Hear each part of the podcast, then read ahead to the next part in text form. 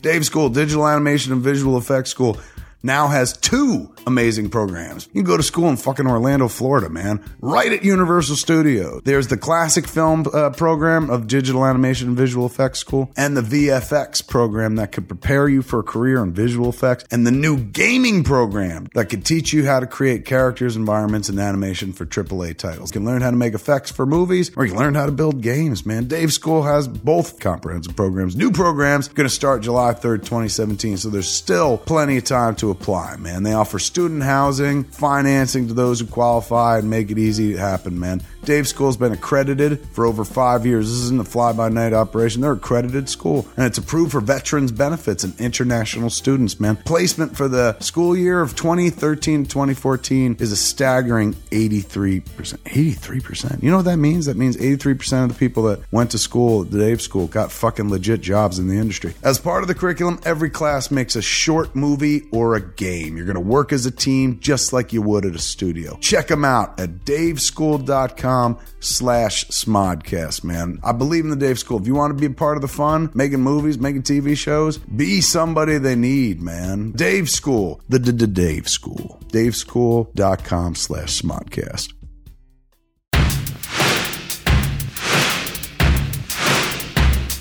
You want a podcast?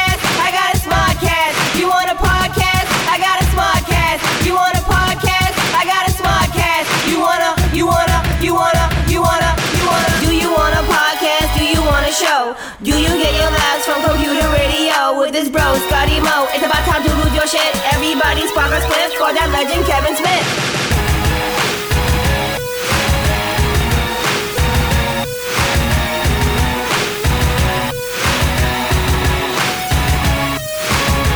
Welcome to Smodcast. I'm Kevin Smith. Uh, okay, this week, man, we got a cool story for you. This fucking warmed my cockles, as they say.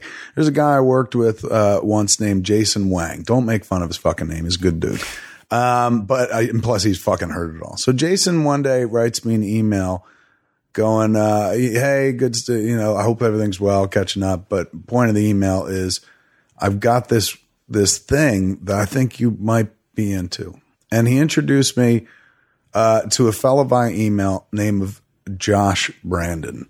And Josh has a really interesting fucking story to tell that that is mired in fandom. Like this is the story of loving something so much that it doesn't matter um, that there's no practical reason for the reason for for why you do whatever you do. You're going to make choices that some people would find unorthodox uh, in a world of adults. Why would you do that? Were you getting paid? What was the point and stuff? But a fan knows that the point, the, the reward is in doing the thing itself, in and of itself.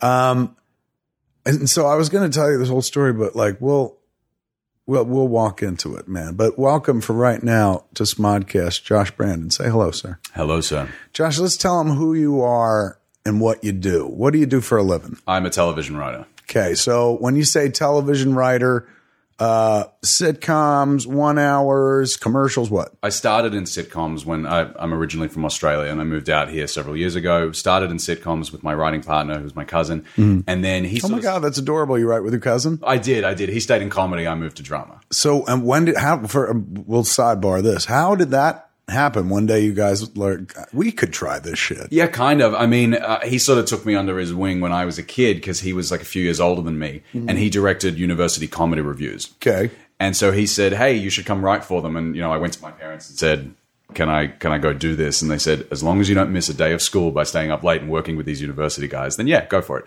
So we'd written together a bit then, and both of us always wanted to be TV writers, but there's not much of an industry in Australia. And it's a little better now, but this is back in like the late 90s when there were three channels and the number one show was Burke's Backyard, which was a gardening show that was on at like 7:30. So what is the what's the nighttime adult soap opera? I don't know if it's adult, but like I saw a clip of it recently where the guy, like the father, was barking at the son because he used his iPad and and found like you know porn content or URL, and he was like, Oh, "You're yeah, yeah, masturbating." But there's like a show that's I like long running. well, there's Neighbours. I think that's what the show is. Yeah, and Neighbours has been on for like I think forty years or something like that. Kylie Minogue was on Neighbours. That's how. Are you shitting me? That's the show she was on? Yeah, yeah. And and Kylie Minogue has gone on to a massive worldwide career, and that show's still going. Yeah, I think it is. It's really, really popular in England. I think I think that helped keep it going for a long time, and it doesn't doesn't cost a lot to produce. Right. Yeah.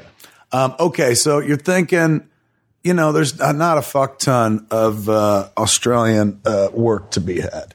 So, fuck it. Let me go stateside. Pretty much, yeah. Uh, Well, so my cousin Stephen and I originally we thought not a lot of TV. Let's do the next best thing, and we started a theater company. So we produced a bunch of shows, and then we sort of developed a bit of a reputation for bringing US shows to Sydney. So, like, we produced the Sydney premiere of Urinetown the musical, and then I Love You, You're Perfect Now Change. Where were your stages? Where did you go and sit? just wherever we could get a good deal on the theater. You know, uh, the last show we ever did, we we got to do in one of the theaters at NIDA, which is the National Institute of Dramatic Art. That was a big moment for us, like finally getting to play a. A really legit space, Right. But we would just do shows that we liked. So, like, Noises Off is my favorite play. So we did that, and then we did Lend Me a Tenor, and then um, when I was still at university, and again, so much of the theme of this is just, hey, no one else is going to do that if you don't do it, so fucking you go do it. Very true. I always thought, you know what would make an awesome play? Pulp Fiction. I'm probably not the only one who's done this, but we did Pulp Fiction as a play. did you really? Yeah, yeah. Because when you turn it into a, a theater piece, it actually really amps up the black comedy of it all. So a lot of it is just fucking hilarious. And we did it, and we had like projection screens to show some some stuff we filmed, like interstitial stuff. And we, yeah, we did it in a little black box theater for a couple of weeks. And it's also you have the benefit of the whole audience, and mostly the whole. Yeah, audience. you have to imagine. jokes. Yeah, everybody's like, "Oh, I know what this is." Yeah, and that was a shit ton of fun. Um, okay, so when do you guys go? Hey, let's So let's take this elsewhere. Yeah, 2007, 2008, we finally went, let's save up some money, move to the States, get visas, all that sort of stuff, and get started. And uh, it, you know, it took us a little while to break in. Although uh, two years in, we went to a general meeting at, at ABC Family, which is now Freeform, and they said, you know, what ideas do you have? And we kind of soft pitched them a couple of shows, and then we got a call when we were in back in Australia for another cousin's wedding, and they said, "Hey, we want to buy that pilot." And we kind of didn't know we'd really even pitched a pilot, and we we just said, "Oh, that's that's great." And then the, and then there's this silence, and I remember Jen Gerstenblatt uh, was the who also worked with Jason Wang. She goes. Did, did you hear? She doesn't actually know this story. She said, "Did you hear us? Is everything all right?" And we kind of looked at each other and went, "Oh yeah, the line between the US and Australia is really bad. That's really exciting." But the truth is, we were just kind of in awe. We had no idea that this was going to happen. You didn't know you were selling a sitcom. I mean, we sort of did, but we didn't know they'd buy it. You know? No we way. knew we were selling it. We Yeah, didn't know yeah. they were buying. So we got to write that, which was amazing.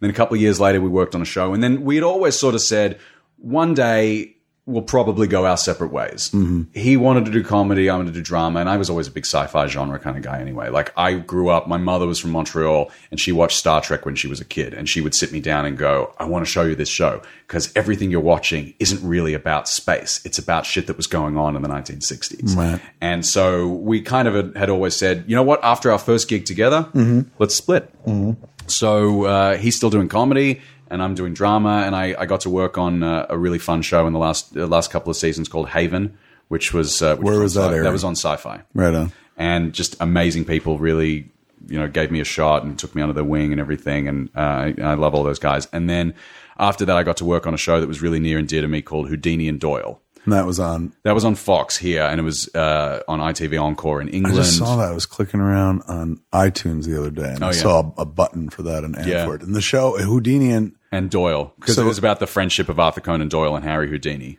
But that's what the show was. dramatized. It was you know like So were they with- getting people out of jams and shit like that? well they were kind of investigating supernatural murder mysteries oh my god! because Houdini that show sounds amazing. it was go watch it everybody. Uh, unfortunately, tragically cancelled after one year. No! it's it's out there. Go find it. Yeah. that sounds like a cool fucking idea for a show. I loved it because Harry Houdini was a great debunker.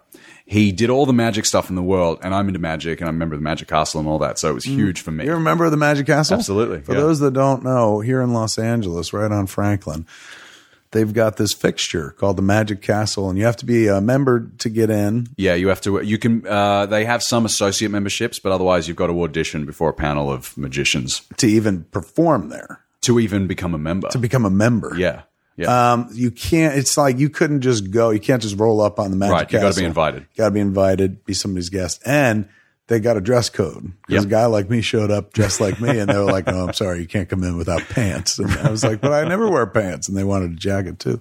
So, um, but you go there, and they got a bunch of different floors and a bunch of different rooms Yep. where magicians are just plying. Yeah, from trade. all over the world. It's like the worldwide home of magic. People come from everywhere to perform there. It's it's just it's such a fun experience. But for me, as a kid growing up in Australia who was into magic because his grandfather took him to shows, I just never thought any of this would happen. You know, but it's all just because, again, like you'll hear in this story, no one was going to do that. No one was going to turn Pulp Fiction into a play, you know, in Sydney, Australia. So I went, fuck it, I'll do it. You know.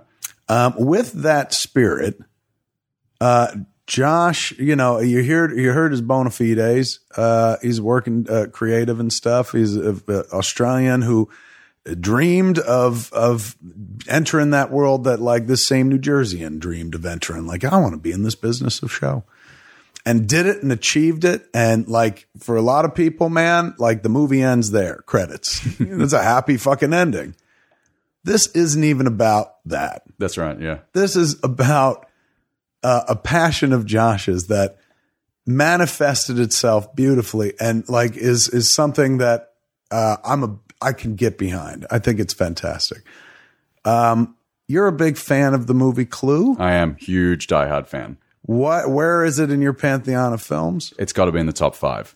Um, I've seen that movie so many times I can quote the music cues. When was the first time you saw it? I saw it. It played a lot on television, as I as I learned by researching, and I saw it when I was on holiday with my parents. And I remember distinctly because it came on really late at night. My sister and I were in one room, my folks were in the other. And I watched this movie and I thought it was hilarious. And I'd played the board game, which in Australia and England they call Cluedo, hmm. but same sort of thing, you know, all the same characters.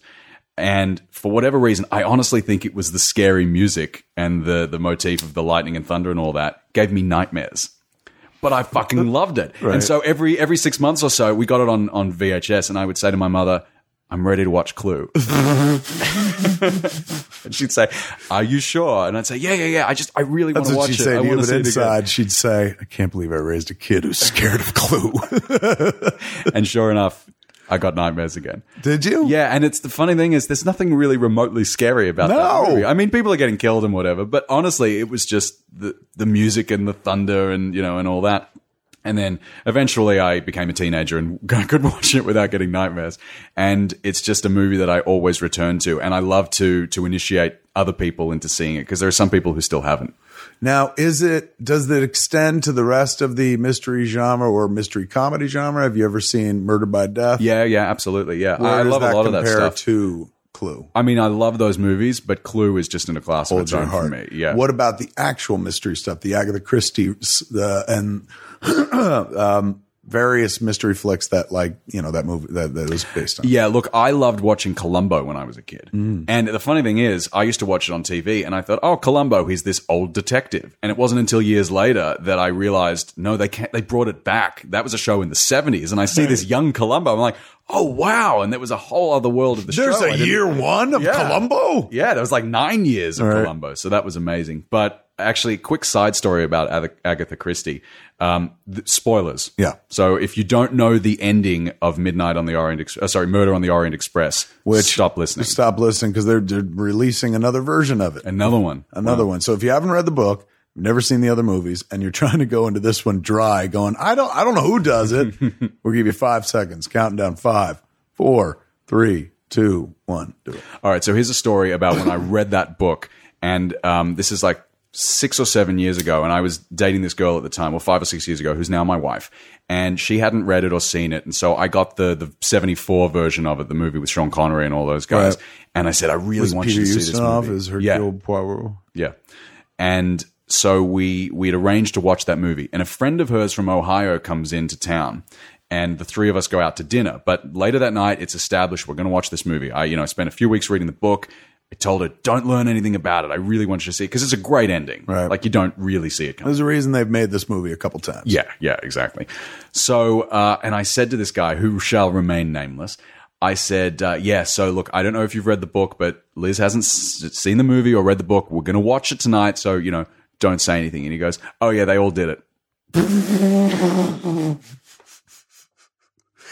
Did she instantly like?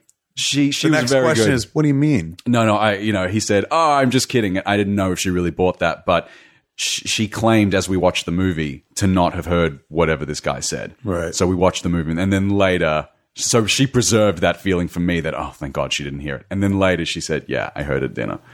What do you feel like when she confesses? Like at first you're like, "Wow, she loves me," but then uh, you were like, "Wow, she's as deceptive as an Agatha Christie character." Yeah, I guess so. No, I, I really, I really, really bought that it. lie. I, th- I thought it was very nice. You know, because you know she preserved that for me. That was really special. She's like, "Look, this is about him." Yeah. Um, and did you eventually force her to watch Clue as well? She'd seen Clue. So she knew Yeah, by then, I, I think I introduced her to it, but I can't remember. We actually got to go. There's a theater in Santa Monica. I can't remember the name of it, but they do Rocky Horror Picture Show all the time. And they do it with, um, what do they call it? Uh, It's, it's where they, it's a something cast, where a shadow cast, where they have their actors on stage in costume with the screen behind them and they're miming every word and every action. And a couple of people got together and decided, let's do that for Clue. And that was like seven or eight years ago. And then I heard, unfortunately, they weren't allowed to do it anymore, copyright and stuff like Oh, that. really? Yeah, but that was really fun. And because when you go to, and it was at midnight and everybody knows every line. You couldn't hear the movie because everybody was just screaming each line each time it came up, which was amazing. so fucking fun. Yeah. Um, okay, so lifelong fan of Clue Yes. has the DVD Yeah. The Blu ray, even. And notices what? No special features. Uh, there's there's like one trailer. And then I read this BuzzFeed article from a few years ago that basically got into the whole cult following of Clue because the movie was not a success at all. And the director, it was his first movie, Jonathan Lynn, who became one of the best comedy writers and directors of all time. He did My Cousin Vinny. He did My Cousin Vinny, And yeah. he did Yes Minister and Yes Prime Minister. Um, and he's actually got a book he's just written called Samaritans, which you go check out. It's he, he's from England, but he lives in New York, and it's a satire on the U.S. healthcare system. It's really, really whip funny. It's I mean, he's just a really, really smart guy. And uh, th- this movie almost ruined his career right out of the gate, but he, you know, obviously recovered. Right. Uh, they had three endings to that movie.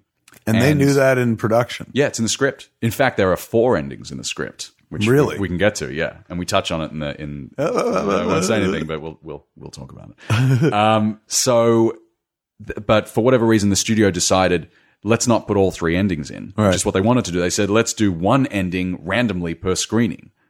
And then you might get a different ending each time you go, or you can see that this is ending A and this is ending B and this is ending C. Let's go pick one, and then we'll see the other one, thinking that people would see the movie three times. Right. But what happened was people went, I'm not going to fucking see the movie three times just to get the last five minutes, so I won't see it at all. So it didn't do very well. Which, if you did that today with a Marvel movie and said yeah. three, uh, there's going to be three different endings. You got to collect them all. the movie would make triple what it was going to make Yeah, at the box office right. because people would collect them all. It's, it, it's an ingenious pitch. Um, why it didn't work, I, I don't know, but it didn't work. You're right. It didn't work, but the movie found a lot of life on Afterwards. te- on television, It's huge and on home, home video. Yeah. because even though there was a lot, of, there's a lot of death in it. There's no real violence, Right. So it was perfectly suited to show on TV. And it has a stellar cast. It's Christopher got an amazing cast. Yeah, Michael McKean, Lesley Ann Warren. Uh, who else? I mean, Tim Curry. Yes, as the course. butler. I mean, he's amazing. It's it's absolutely incredible. Colleen Camp, uh, Eileen Brennan, Madeline Kahn. It's just spectacular, and Martin Mull. It's Fantastic. like amazing, start to finish. Blue Apron's an amazing service, folks. It's the number one fresh ingredient and recipe delivery service in the country, man. Blue Apron's mission is to make incredible home cooking accessible to everybody. Blue Apron achieves this by supporting a more sustainable food system, setting the higher standards for ingredients, and building a community of home chefs. They work with local farms, fisheries, and ranchers all across the United States. As a result, all the seafood is sourced sustainably under standards developed in partnership with the Monterey Bay Aquarium Seafood Watch. Beef, chicken, and pork come from responsibly raised animals. Produce is sourced from farms that practice regenerative farming, man. Blue Apron can be delivered to 99% of the continental U.S. and 99.5% of food deserts. Because Blue Apron ships the exact amount of each ingredient required for a recipe they're reducing food waste, man. Research shows that Blue Apron families cook nearly three times more often together, man. Cooking together builds strong family bonds. And for those who spend a lot on restaurants or high end grocery chains, you can now spend under 10 bucks a person for a delicious meal. Listen to this menu warm smoked trout, an asparagus salad with fingerling potatoes and garlic croutons, spiced zucchini enchiladas with creamy lime and tomato rice, peach honey glazed chicken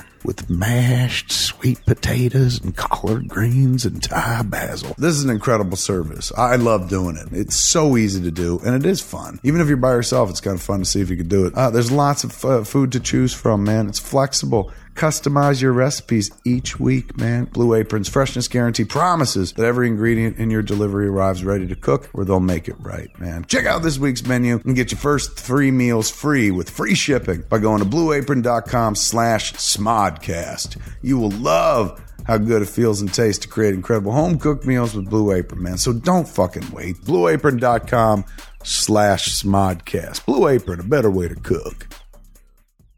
So um, I noticed uh, no special features, no commentary, and then I read this article that said apparently when Paramount put together the Blu-ray, Jonathan Lynn, the director, was willing to do a director's commentary, but they didn't care. They didn't want to do it. They didn't want to spend the money.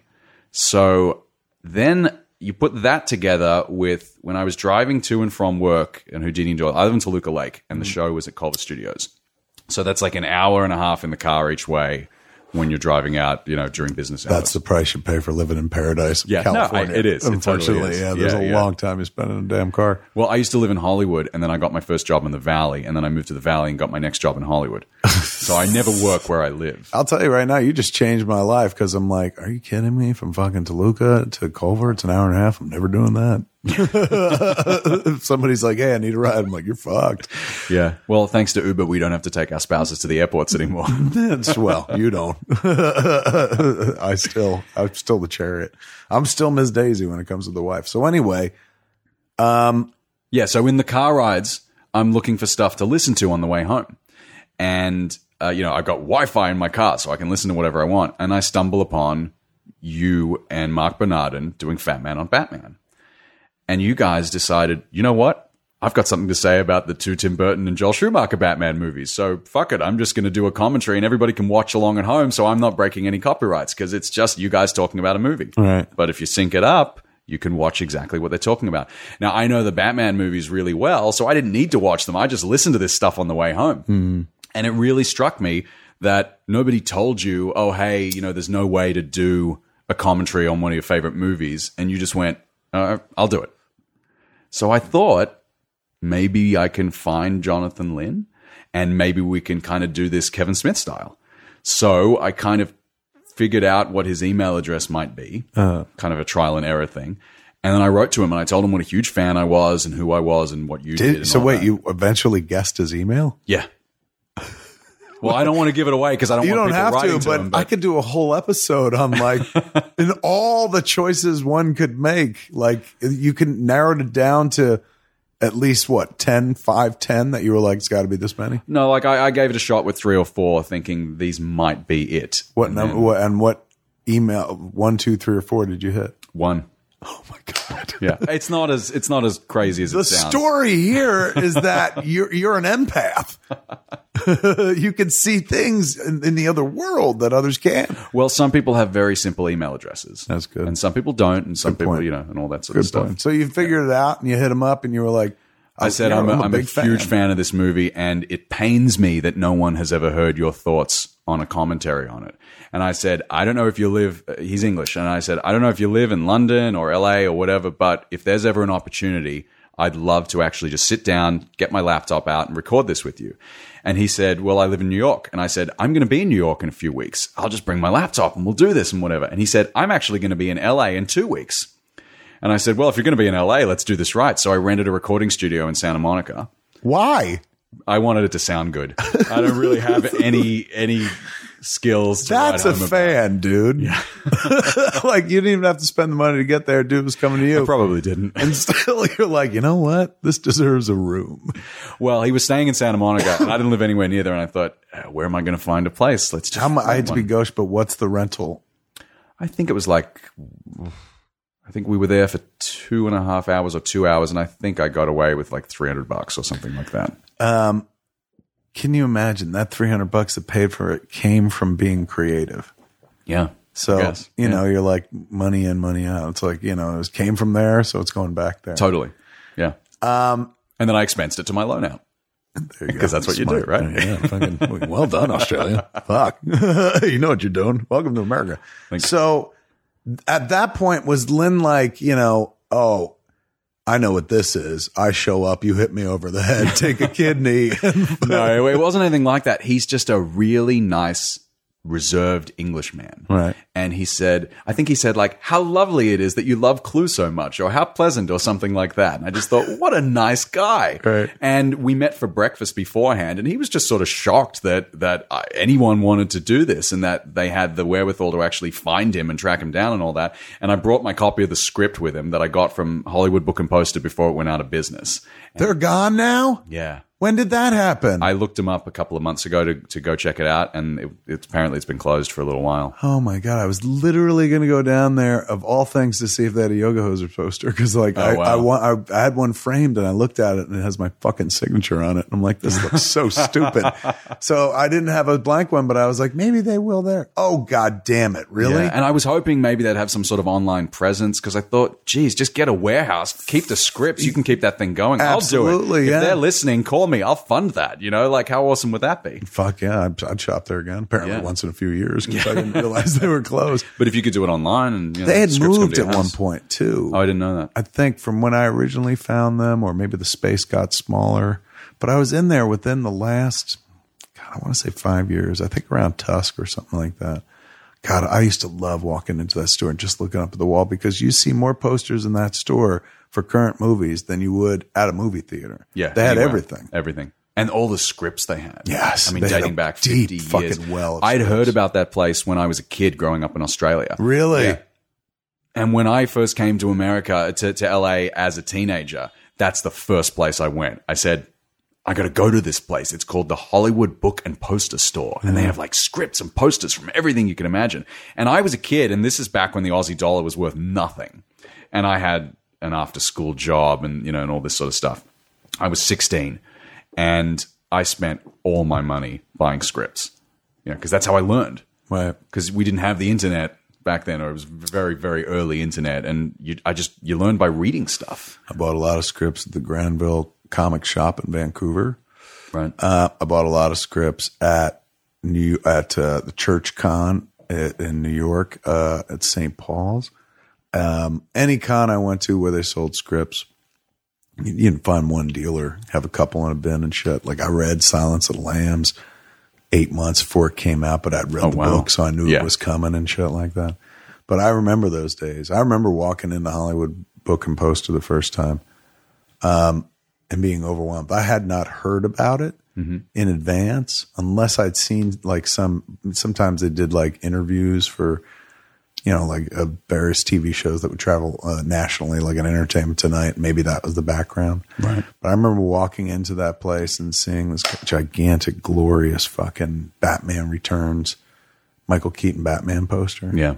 That I always the three wanted faces? to buy. Yeah. No, just the one by Oh, really? Just the him? bus stop ad Oh, cool. Um, that is one of the be- most beautiful Batman posters I ever made. Finding all those fucking scripts. I got a script for 16 candles I bought there. Really? Yeah. and then for years I'd go in periodically. I remember taking the kid and stuff like that. And I went in, God, I want to say they, she was small. So, you know, what would that be? So if the kid's eight, about to turn 18, let's say within the last six years, I went in there and mm-hmm. stuff. And anytime I ever went in there, it was never like, hey, you're that guy or anything like that. You were just anonymous as everybody else. It reminded me of Quick Stop and RST video from Clerks. Like, just, you know, dudes weren't that interested in fucking really helping out people. You're on your own and stuff. But uh, the last time I was in there, they were, uh, as I was checking out, um, the dude was like, hey, man, can I take a picture with you? And I was like, That's the amazing. guy at Hollywood Book and Poster fucking knows me. oh my God. he I wants to take made a picture with me. I know. Oh my god. Um, all right. So you had the script you bought from there, and you showed Jonathan Lynn. What did he say? Yeah, he said, "Oh, that's amazing," you know, and he signed it and he wrote a very nice note on the front. And I said, "Hey, listen, you know, so the fourth ending is in this script. And he said, Wow, I know we shot it. I don't remember anything about it. And so he got to sort of relive that by reading a bit about So it. So there, he hadn't even. They didn't they didn't film it.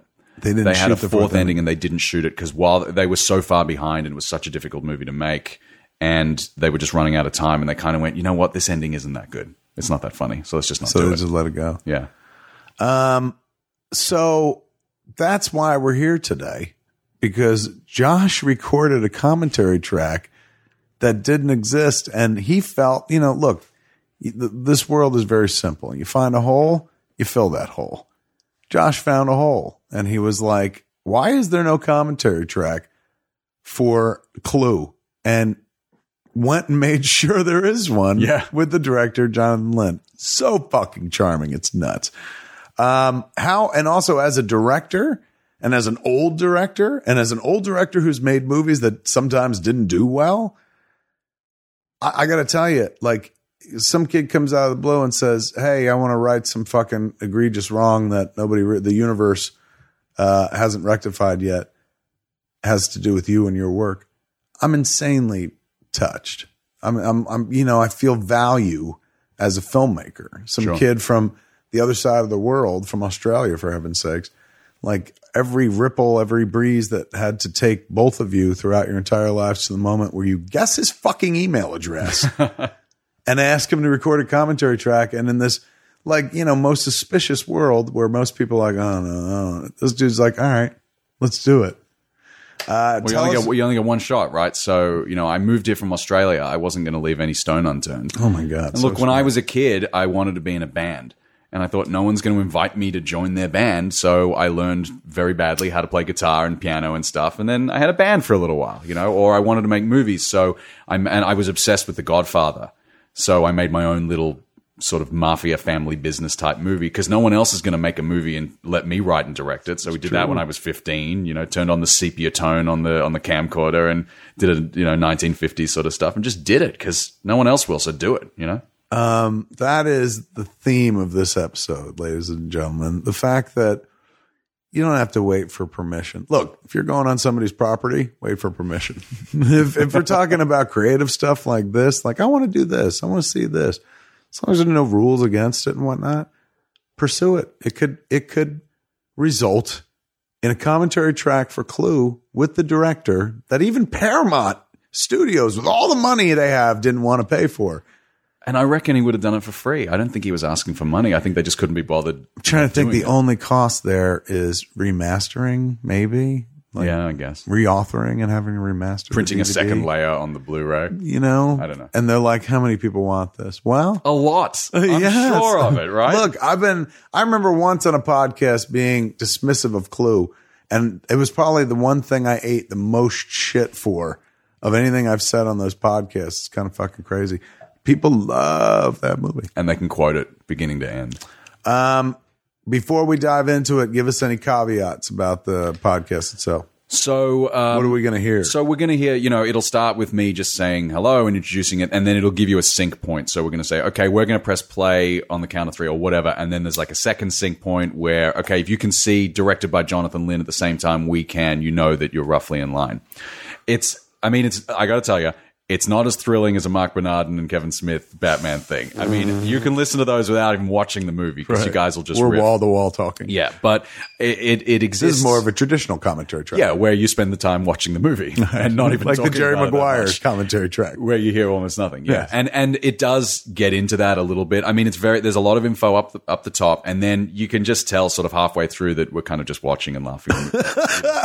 and he's reminiscing and saying, "Oh, I remember this thing," and it's just really really really nice. And he tells stories about how he's still close with all those people and directed Michael McKean in a play recently, and he's you know still really active in his seventies, just a really sweet guy.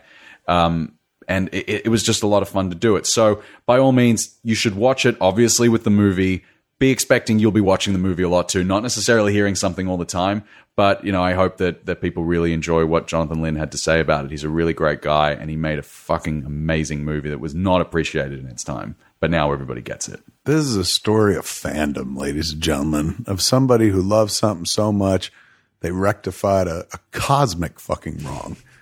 I don't know how you cut it, how you look at it. That was a cosmic injustice. you got to rectify. Um, that that's what loving something is all about. Uh, and and that's a guy who has that job where he shouldn't even have to give a fuck. Hey man, I'm in this business. And that's what I wanted to do. And I've bet the universe and come from an island nation all the way over here and fucking I'm working in the business that I want to work in. The odds against all this happening are fucking crazy. And most people just do victory lap and they do that much. But instead, Josh was just like, you know what? There's something else missing in my life and the life of everyone else.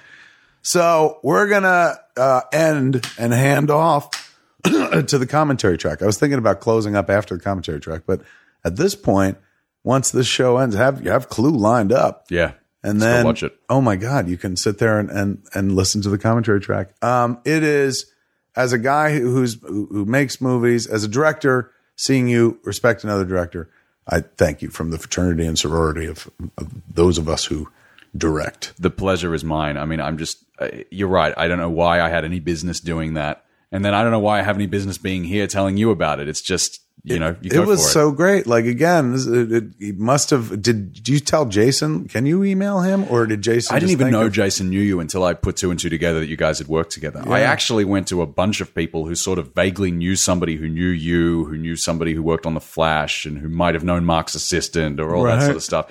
And I tried that. We recorded this a year ago, but I didn't want to just put it up without getting the word out. And I thought, you're the guy who made me want to do this. So I got to come to you first. I'm absolutely flattered, and it, it is like I, the moment I read the email, I'm like, I'm not even the world's biggest Clue fan, but I love the fucking story, and I love the idea that you created it at all, and and I love the fact that now there's a record, and Yeah, yeah. you know, like the when somebody Google's in the future, uh, Clue anything.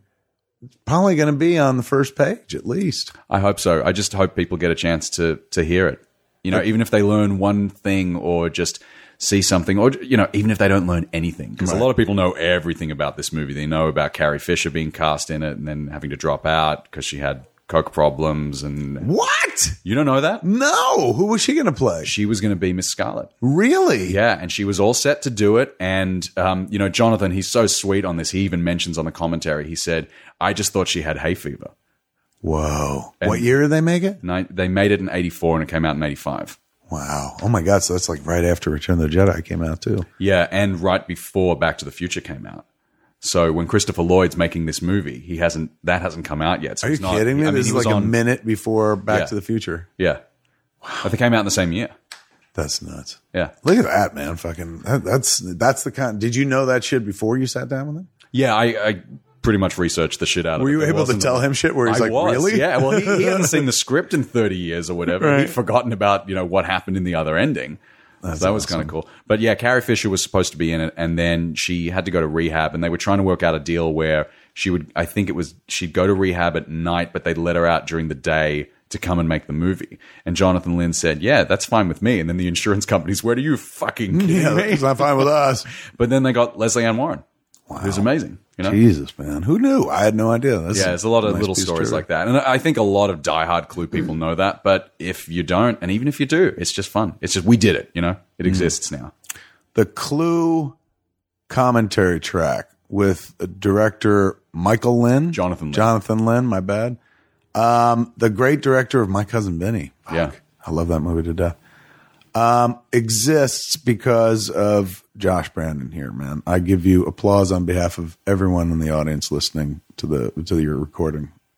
Uh, thank you, sir. These are those. Thank you. That's amazing. Thank you very much. Um, there it is, folks. So uh, this show's going to end, and right away you're going to hear Josh, and he's going to walk you into uh, lining up your commentary track for Clue: colon the movie. Didn't they call it that? Wasn't it Clue the movie? I don't think so. I think Wasn't it? it's It was just called Clue. Yeah. Was it a Clue exclamation point or something? No, no, just, just Clue. Clue. I mean, people knew what the game was, I think. Oh so. my god, I played that game to death when I was a kid. Um, there it is, folks. You're about to hear the Clue commentary track. Thank you, Josh, for being on the show. Um, for Smodcast, that's it for Smodcast this week, man. I'm Kevin Smith.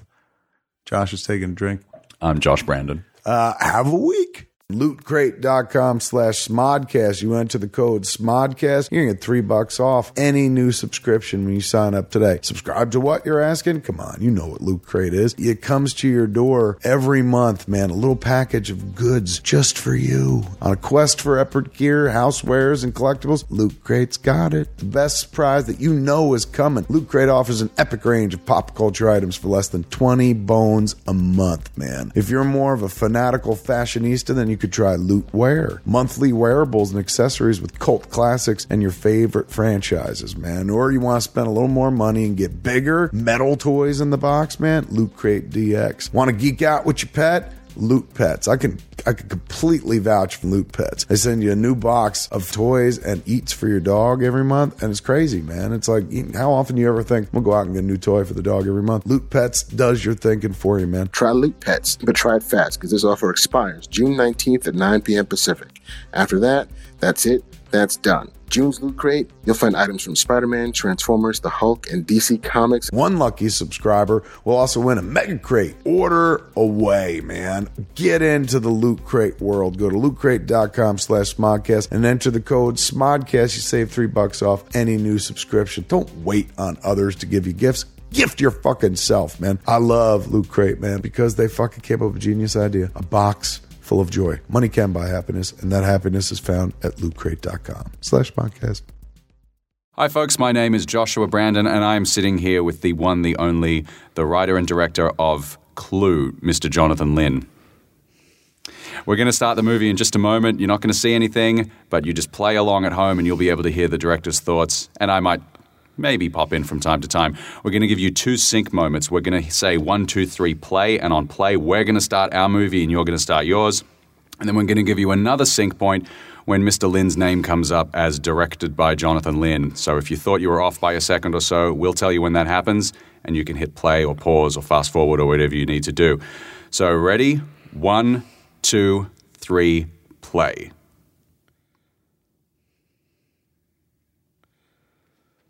Well, I didn't shoot this bit. this is Paramount logo, as you can see. And um, this title sequence was a bit of a bone of contention between me and and uh, Paramount because they wouldn't give me any money for a title sequence. So they told me to do the do it all on white letters and black cards, and I didn't want to do that because I thought it needed atmosphere. So desperately, I searched for some clouds in stock, and uh, we used that for the start of the titles. And then I used the driving up to the house sequence with titles over, although that had not been planned to use titles with that. Um, and you hear John Morris's wonderful score. John was suggested as the composer by a friend, and he'd done, I think, all of Mel Brooks's movies, or certainly most of them. And um, this, of course, was the days before synthesizers and electronic music. So what you're hearing is a live orchestra. And he played the score to me first on the piano, and we talked it through, and we talked about orchestrations and how it was all to sound. And then the first time I heard it was at the recording, which was the way it used to be.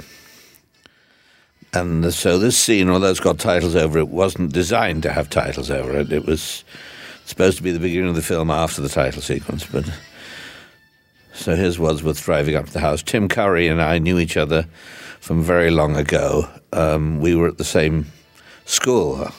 He was 12 and I was 14 when we first met. And um, he told me once he became an actor because I did, so he realized it could happen.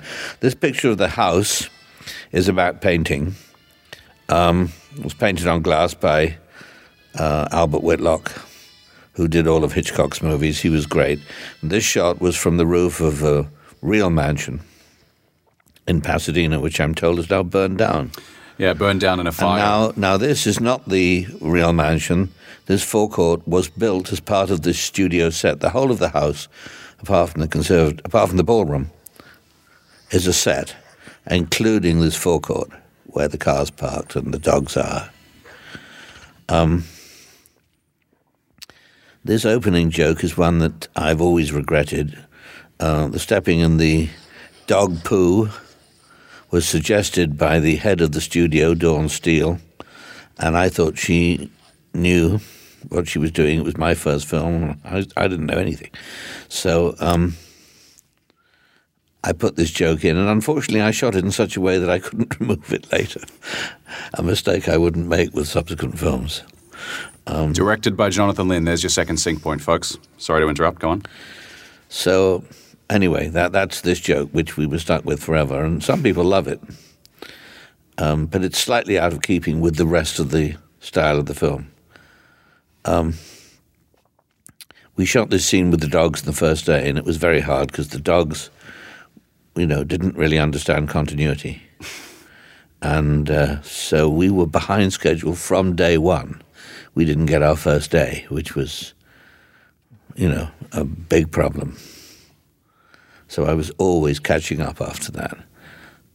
Um, and now we're in this set, which was a huge and wonderful set built by, designed and built by John Lloyd. And uh, it cost a million dollars, I think, this set. And we were shooting on stage 16 at Paramount, which is where Hitchcock shot Rear Window. It's the biggest stage. This is Colleen Camp as Yvette. She was great.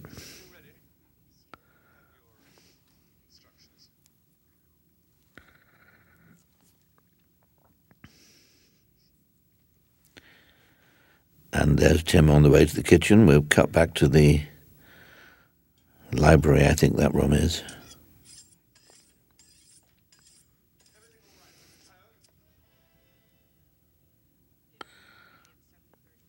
The um, Colonel Mustard. I wanted a sort of film noir feel about that opening shot when the Colonel arrives.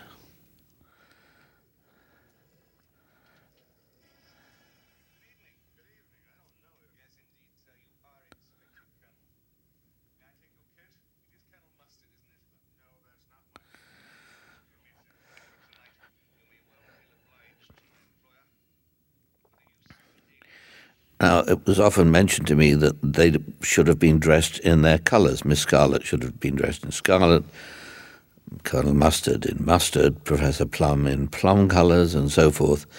That really missed the whole point of the fact that these characters have aliases which are given to them by Wadsworth. So their names are fake names, and therefore their costumes would not reflect those colours, and I made sure that they didn't. If I'm not mistaken, though, some of their cars match those colors, right? You could be right about that. I don't remember. Yes, I think that's right. Now, here's Mrs. White. This is Madeline Kahn. And uh, her part was a lot smaller when she read the script. And to my great surprise and pleasure, she said she'd like to be in it. So I wrote up the part of Mrs. White. Most of Mrs. White's part was written after I knew Madeline was uh, cast and, and wanted to do the movie. So it was very much written with her in mind. None of the other parts were really. All the other parts were written and cast according to how they were written.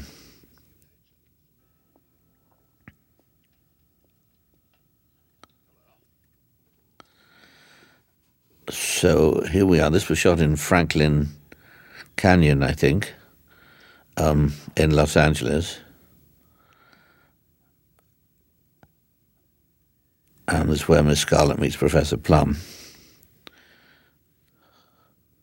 I'd seen um, Christopher Lloyd in uh, Taxi and thought he was very funny, and which is uh, one of the reasons I was interested in him. Lesley Ann was cast very much at the last minute. It was going to be Carrie Fisher, uh, who had done a very funny audition. But then uh, a week before we started shooting, she went into rehab. I didn't know she had a drug problem. She sniffed a lot, but she told me it was hay fever. And I was naive and from London, and I believed it. I didn't know that just about everybody connected with the film was snorting cocaine, which apparently a great many of them were.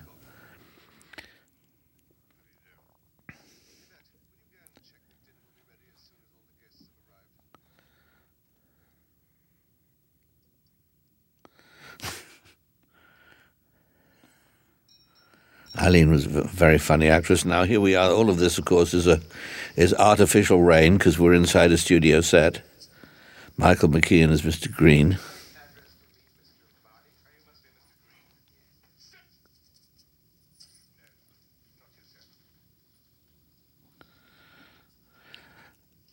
And uh, the board game, which I played the game when we grew up, when I was growing up, and in England, uh, Mr. Green is called the Reverend Green. Yeah, same in Australia. but in uh, in America, he's Mr. Green. So that's what we did because this was an American movie. And I think in England, as well as Sydney, Australia, where I'm from, it's Cluedo. Cluedo, that's right. Yeah. Yes. I don't know where the game was invented. I think maybe in England.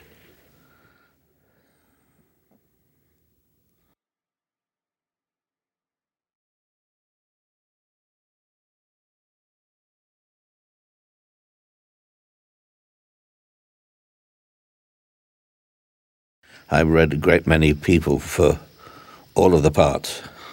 Met a lot of people, and Colleen, uh, um, Colleen came in to read, and she, she she just was funny.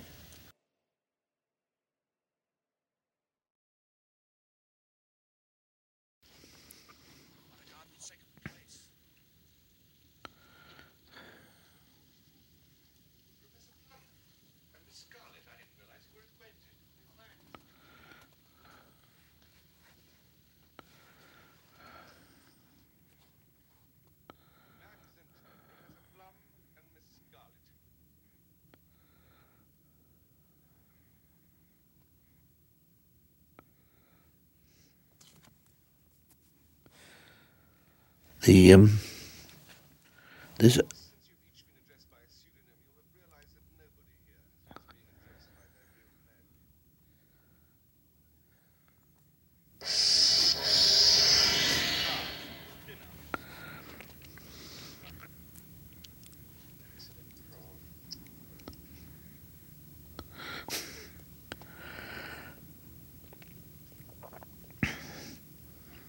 the um, had eight weeks to shoot this film, and the schedule was very difficult to stick to because most films, actually, no matter how big the cast of extras or small parts, have only a handful of leading actors, and usually not more than two or three in a scene.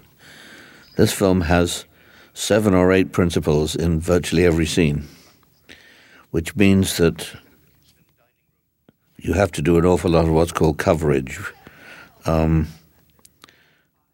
close-ups, and two shots, as well as bigger wide shots. And so the um, the shooting script really had to be meticulously planned in advance, but we didn't storyboard it. We just made a lot of notes. Victor Kemper and I, Victor was the cinematographer, and he did a superb job. And we essentially planned all the shots in advance, though of course you vary them a bit when you see what the actors are doing.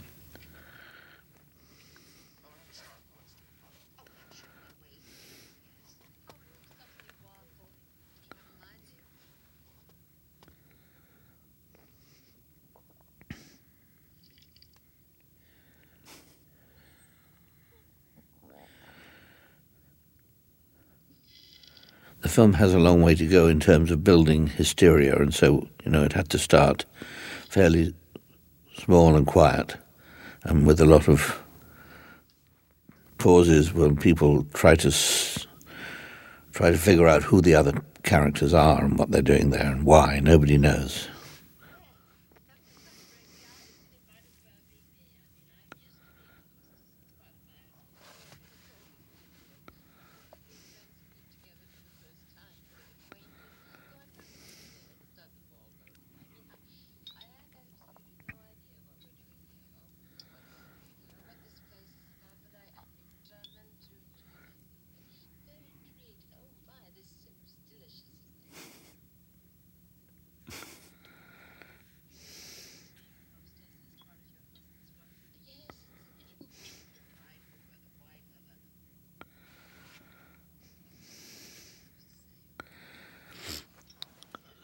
So it, this is the scene in which they all discover that they're connected with Washington or with the government. And this means that they all have something to hide because the film is set in 1954 at the height of McCarthyism, investigations by the House Un American Activities Committee. Um, Colonel Mustard, it turns out, has been a, um, a war profiteer. Um, Mrs. Peacock is the wife of a corrupt senator, which, of course, is unthinkable today.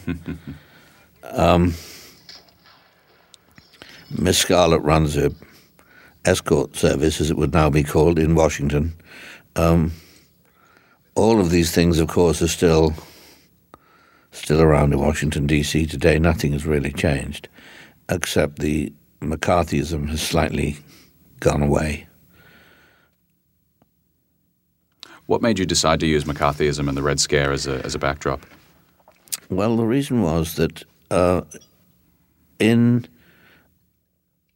the, the whole country house murder mystery genre is a period thing. It was more or less invented by Agatha Christie and Dorothy L. Sayers and one or two other people, and it, it doesn't really, it didn't really hold up in the modern world. I felt it had to be a period film. And in order to make it a period film, it had to be about some period in American history, somewhere between the 20s and the 50s. I happen to know about the 1950s and McCarthyism because a great many expatriate American writers and directors landed up in England when I was a young man, um, fleeing from political persecution in America.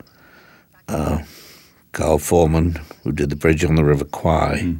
Donald Ogden Stewart, who wrote the Philadelphia story, Waldo Salt, who later wrote Midnight Cowboy, Ring Lardner, who later wrote MASH, Charlie Chaplin. I knew all these people in London when I was young, when I was a young actor. So I was very well educated in this period of American history. And it made it possible for me to use this as the basis for the plot in the original screenplay and in my original intentions, there was quite a lot of Senator Joe McCarthy and the Army McCarthy hearings in the Senate on TV. But it somehow, in the need to create momentum and keep the film moving very fast when we cut it, that all got taken out. I think it was a mistake that we took it out. Hmm.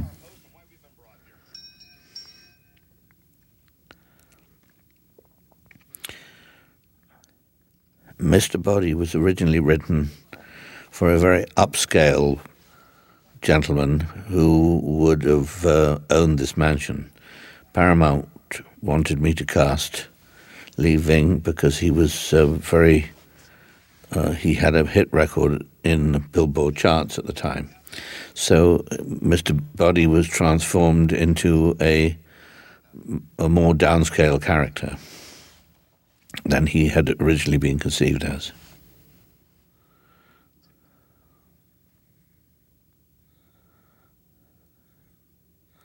So I was telling you about uh, how Carrie Fisher dropped out of the film at the last minute. I was very lucky to get Lesley Ann Warren at the last minute, who I thought gave a wonderful performance as Miss Scarlett.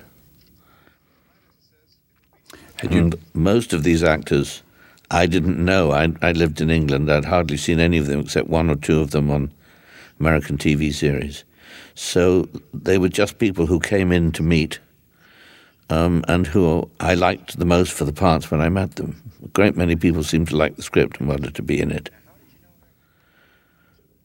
This house, by the way, which is called Hill House, uh, was of course named after the producer Deborah Hill, who originally had the idea of making this film.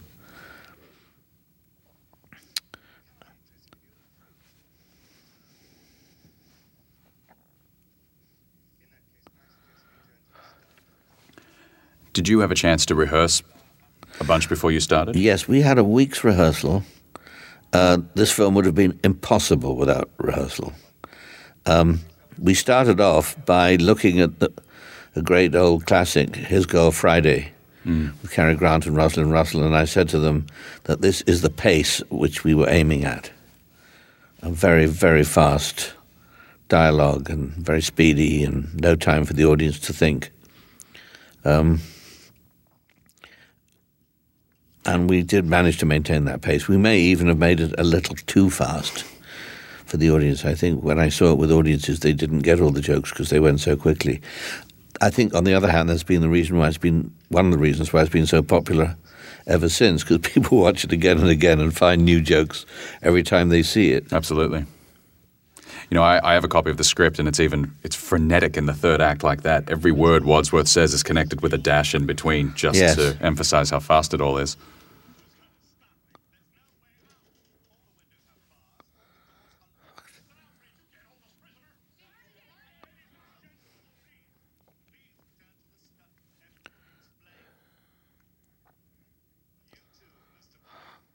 Again, there's that great score. It's really just playing an entire part there. Yes, it's one wonderful score.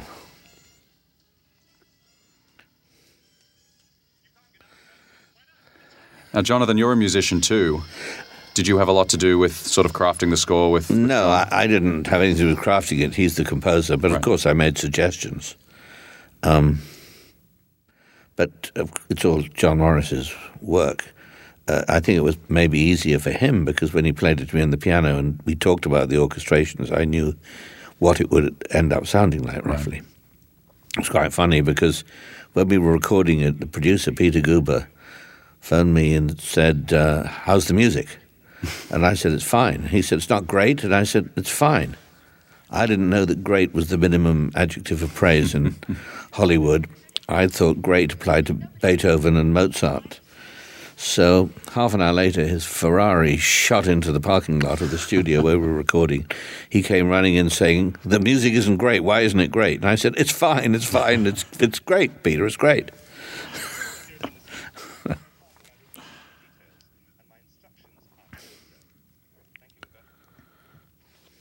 I just want to make a quick note here. Everybody's drinking champagne. That will become important because we will try to cram in a very quick discussion on the fourth ending, which of course is not in the film.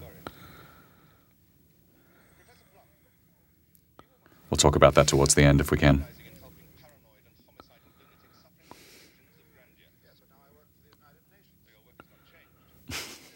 That's a line I didn't catch until like the fourth or fifth viewing Right. of this movie. Well, you know, the, this film is full of political satire. Yeah. although people think of it as a kind of silly kids movie, but it's there's a lot of political satire in this. I think that's one of the reasons it sort of continues to work. I saw it for the first time when I was a kid, and then you keep watching it over and over again. You get older and you get all these jokes you didn't get before, but it works on all those Yes. levels. Well, here's Mrs. Peacock essentially admitting that uh, her husband, the senator, took bribes. Something that, of course, is unthinkable in the modern world.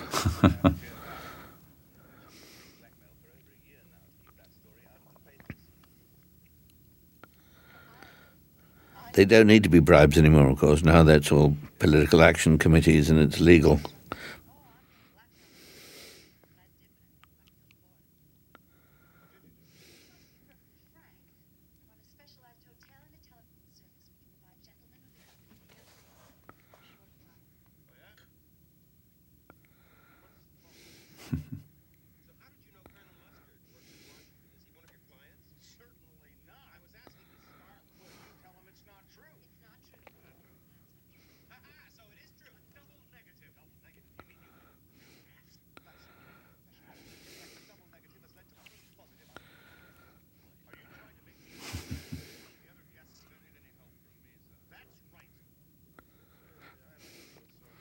So all of that talk about double negatives and proof positive and photographs is all, of course, word games. Um, it's it's always been one of my ambitions to make very silly but intelligent films. Um, the Marx Brothers were heroes of mine when I was young, and and you can you can make a film that's both broadly funny and highly intelligent simultaneously.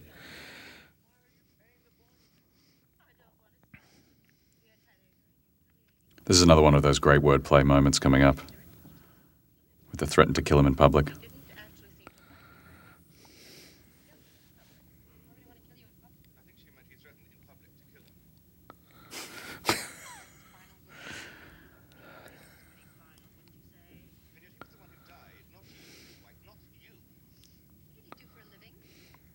So was Lesley Ann there during the rehearsal process, or did she join after? Oh that? no, no, she was there for the So rehearsal. just in time for that.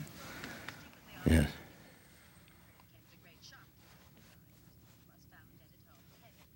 You can tell me if this is right. I read something that Rowan Atkinson was originally considered for the Wadsworth role. Yes, he was. Um, I wrote the part originally for an English actor who's long dead, but you can see him in a lot of Stanley Kubrick films, called Leonard Rossiter, who I'd worked with, and he was a huge star in England and was very, very funny.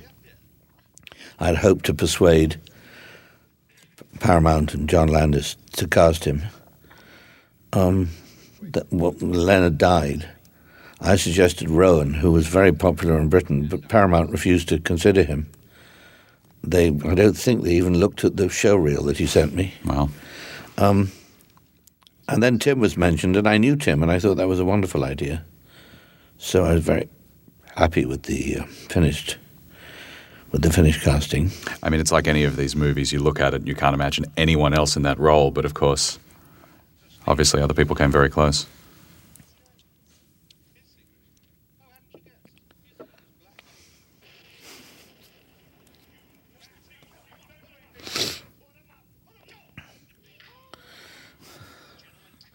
So that's an old move from the Three Stooges, the two mm-hmm. fingers in the eyes.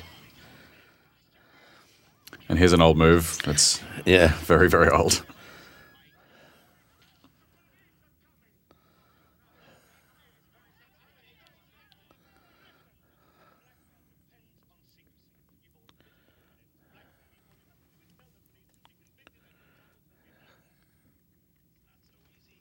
Now, John Landis was originally going to direct this, right? John was going to direct. I wrote it for John. I would have written it probably differently if I was get, known I was going to direct it.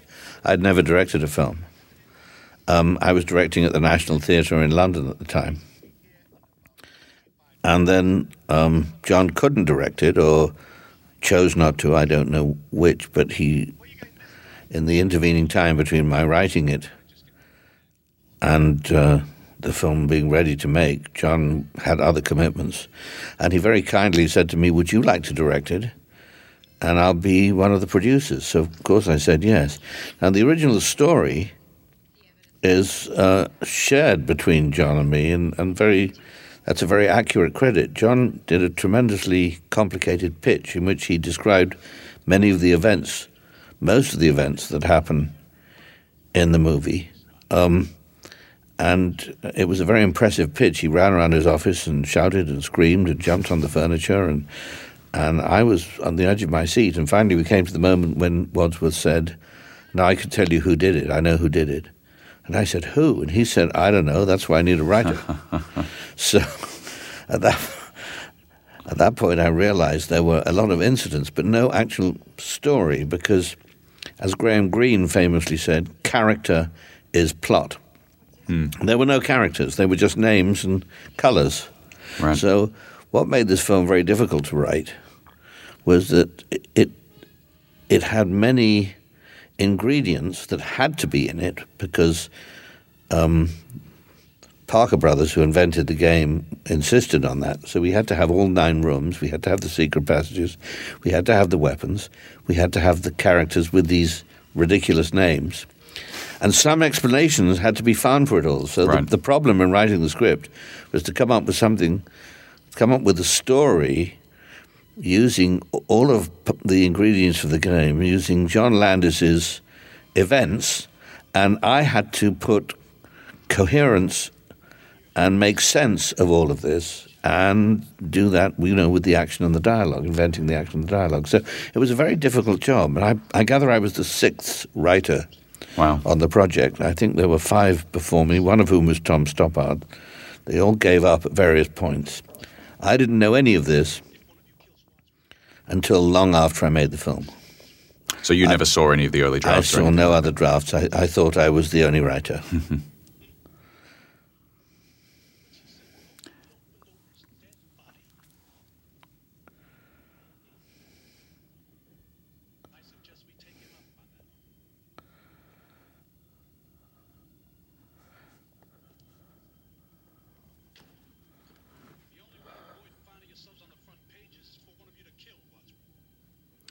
And here we go.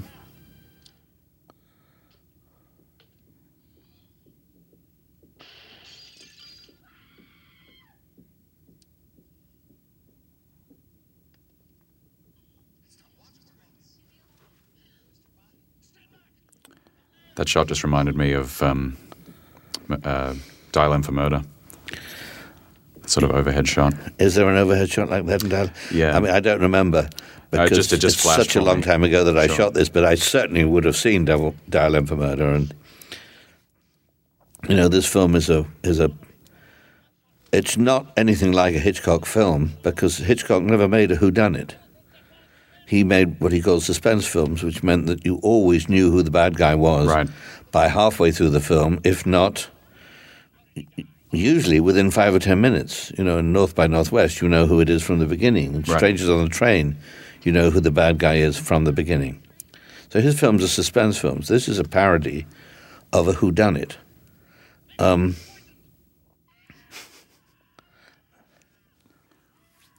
this is one of And I, it had to be made broadly comic because, of course, a whodunit is such an intrinsically ridiculous genre. Looked like he really hit her there. Yes, he didn't really hit her. You, he couldn't possibly have done that. It would have knocked her out. And Eileen was rather fragile. She'd had a car accident shortly Right. before we made the film. I think this was the first film she made after a serious car accident. She'd been hospitalized. Wow. It's funny when you were talking about having to put all the pieces together and and figure out a way to make it cohesive. To do that and to also have to come up with four different endings that could all theoretically work. I mean, I don't know how I don't know how you even wrap your head around something like that. Uh, it took a lot of planning.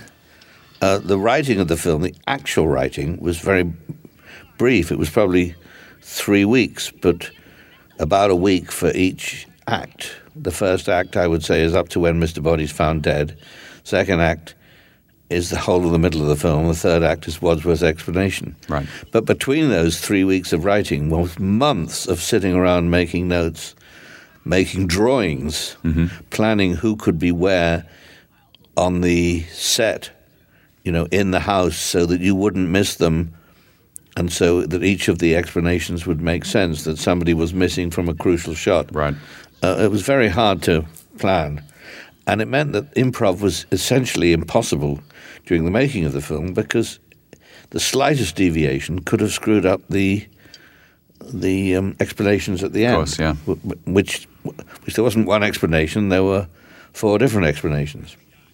Three finally in the film, but four were shot.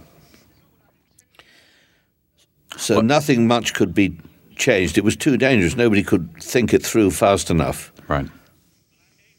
I was just thinking also, you were saying you were making drawings. In theory, you've got all the rooms that are on the Clue board or the Cluedo board, but Yes. you've got two extra floors here because you also have people in the cellar and you've got people on the second floor. That's right.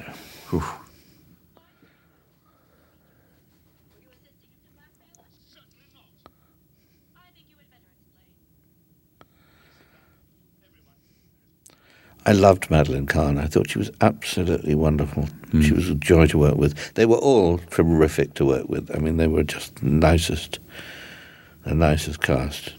Some, some of them were, I've been in touch with ever since. Colleen remained a friend all, all my life up to now, and I acted in a play with Michael. I directed a play recently with Michael McKean.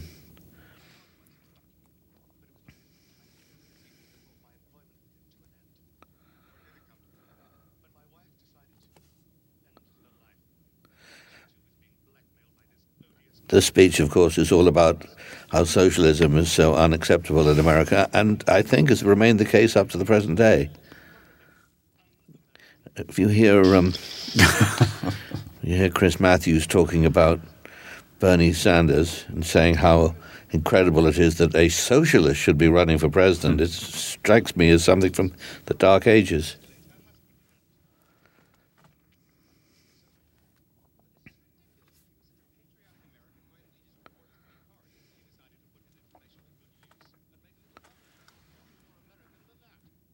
I love that reaction from Mrs. Peacock. Yeah, makes sense. Make some money from it.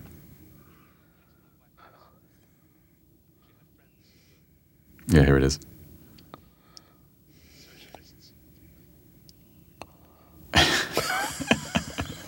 mean, of course, in 1954, at the height of McCarthyism, Yes, but it's not all that different today, I'm Right. very sorry to say.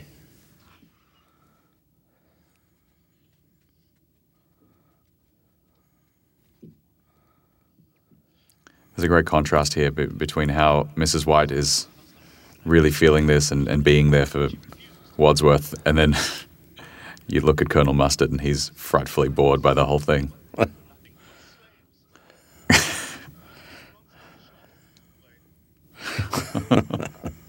again, these are things I didn't pick up until I'd seen the movie half a dozen times, some of them. So now, this whole set existed as just on the one stage you were saying. So literally, you'd be off the hall and then you'd go shoot in the study. Yes, though we would in fact shoot all the study scenes at the same time, and then all the kitchen scenes at the same time, and so forth. Um, we didn't start out that way. We decided to shoot in continuity because the plot was so complex. But as we got behind schedule, it became clear that we could no longer shoot in continuity. So by the time we were halfway through the film, we were shooting out of continuity. And finally, in the last week or two, we shot everything in the hall out of sequence. So, because it took about three hours to light the hall in any direction, we would shoot everything looking towards the front door from maybe 10 scenes, and then everything looking towards the kitchen, the other end, from the same 10 scenes. And the actors were really confused, and quite understandably so. Fortunately, I knew the script so well that I was able to make sure that everything they did made sense. But it was not easy for them. I love the way Michael plays this moment.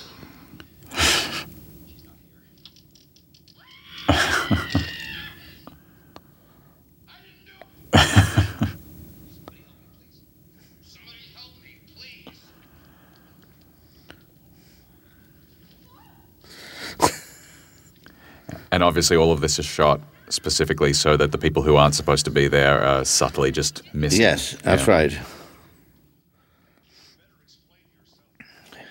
See, Professor Plum's not here now, even though he was at the beginning, and he'll show up again in just a minute. Yes.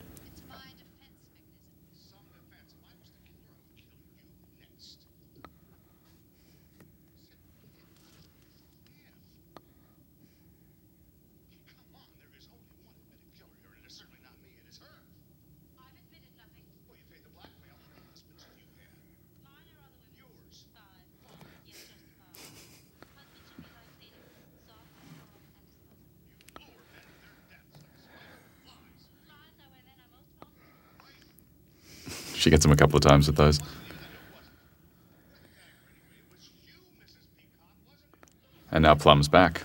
Actually, uh, she and Mrs. Peacock well. is back, Of course.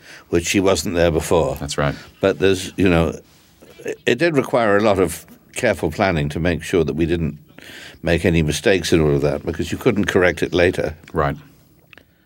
But obviously, it doesn't play like you notice they're missing. No, obviously just- on purpose. Yeah. Now here we we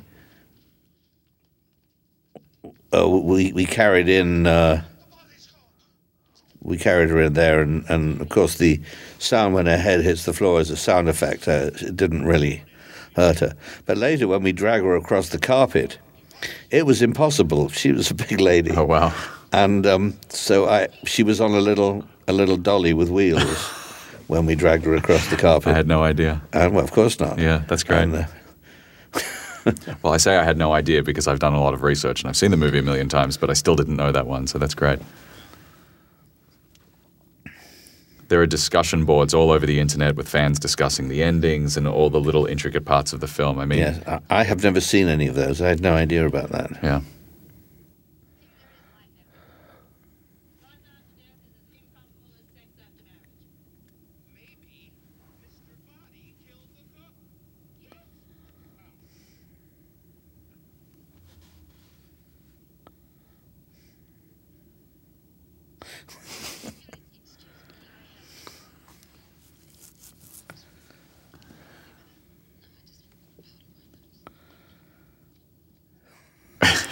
I love how she plays that so straight. You always play comedy straight. Of course, yeah. It's never uh, comedy is only funny if people if people are completely emotionally involved with what they're acting. Um, if people are aware that they're funny, they stop being funny. My pictures, and I like them back, please.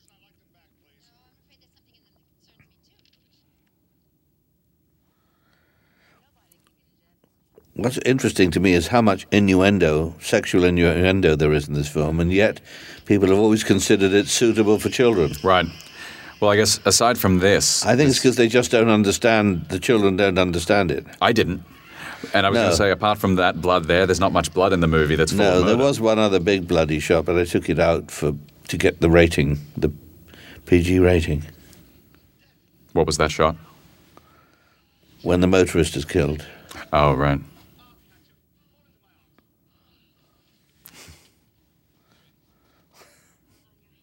That falling into the arm shot was a tricky shot to do because it's widescreen, you know, and that would have been funnier.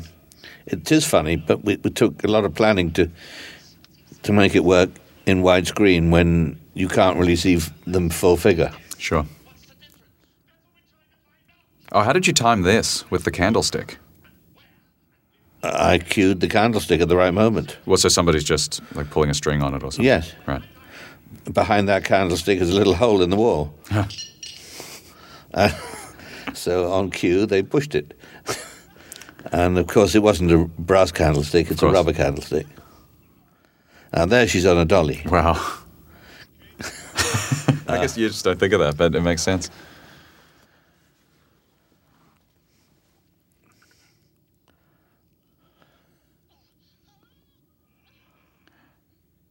I love the way when he's on the couch with them. Professor Plum is so lecherous. He he even pats the cook's butt. There's a bit from the trailer I remember where he says, "I'm I'm looking, I'm looking," or something like that, specifically looking into Yvette's cleavage. And it's not in the film. No, it's on the trailer. It's Yeah. the one special feature on the Blu-ray. The trailer. There are so many. Um, there's so we cut a lot, obviously, Sure. as everyone does when you put the film together. You you cut scenes that you that you like. I don't think that's lechery. I think he's just looking for somewhere to put his hand. It was given to you. Yeah, but I dropped it on the table anyway. You picked it up. We still have all these weapons. Got all in this cupboard. There's a homicidal maniac about. Good idea. What are you doing with the key? Put it in my pocket. Why? Well, to keep it safe, obviously. That means that you can open it whenever you want. But it also means that you can't. But what if you're the murderer? I'm not. But what if you are? Well, it's got to be put somewhere. If I've got it, I know I'm safe. We don't know that we are. I think the costumes are wonderful. Michael Kaplan, a young costume designer who's since become one of the top costume designers in Hollywood, did all these great costumes. And it's really important because, of course, nobody changes throughout the pictures. Right. So your image of these characters is the image that you have for the whole film. This is Jeffrey Kramer as the motorist. He was a friend of the producer, Debra Hill. And uh, he was, that's how he got in to meet me. And he later became a very successful producer. That's right. He produced Ally McBeal, The Practice, a bunch of other shows like that. Yeah. Before this, he was very briefly in Jaws.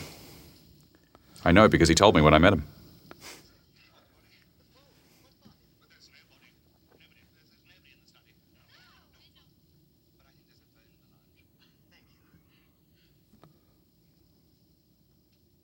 So back on the costumes, the the sort of headpiece that Miss uh, Mrs. Peacock is wearing. Yes. Did you guys figure early on that hey, we can do something with this because it just you know brushes into her face a couple of times? Uh, no, uh, Eileen invented all that. right.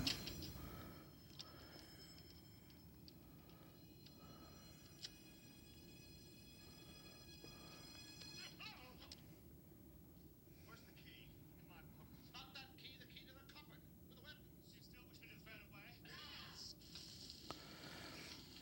This was tricky. We threw that away and we tried to get a shot of that key landing. And it kept n- not being on camera.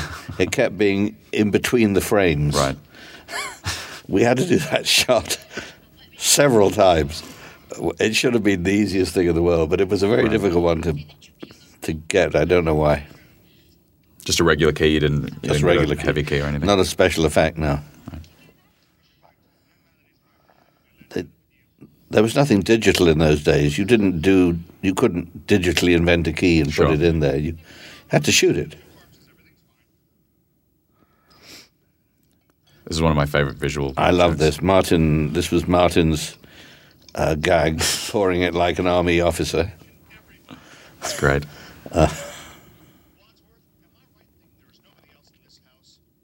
Oh, and this wordplay is spectacular. Look,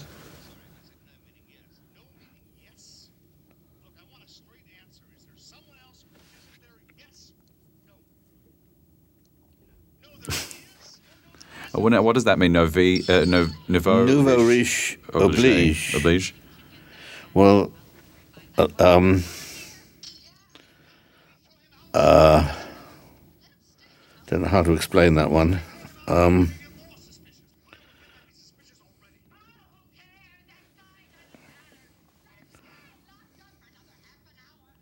there is a French expression, noblesse oblige, which means that n- the nobility are obliged to do things for other people. Hmm. Noblesse oblige. This is obviously a house belonging not to a nobleman, but to somebody who's nouveau riche. Ah. So I changed the expression to nouveau riche oblige. It's a very arcane, esoteric joke for a handful of people who would get it. Right.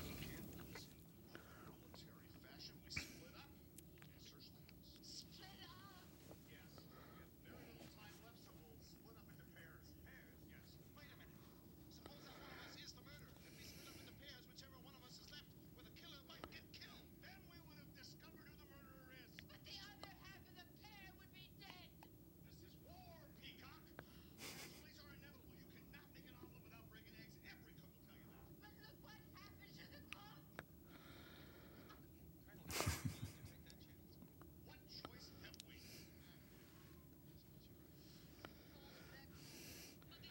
So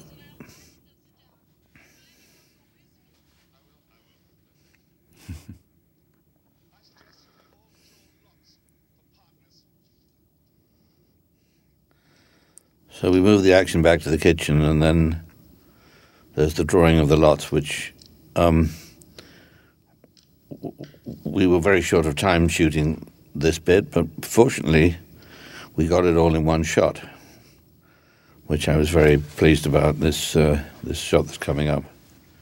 It would have been an awful bore if we'd had to put it together slowly. Right. And everybody just knew which. Yes, everyone knew which one to take. Right. and so we rehearsed it once and then and then did it and it all just worked you know the cast were just wonderful I think we did it in one take and uh, somehow everybody found themselves in exactly the right position at every moment in this rather complicated shot it looks of course it looks effortless the thing about comedy is that it has to look effortless, and therefore people think it is. Right. Right, but just because something is simple doesn't mean it's easy. Usually the opposite. Right.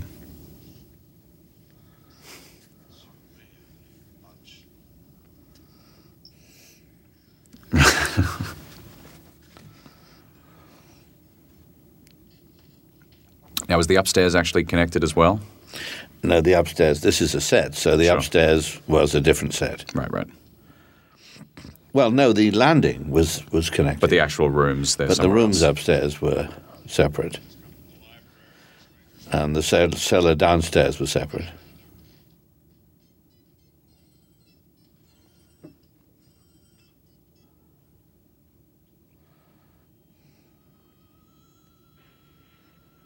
This is all connected. This is all the same main set.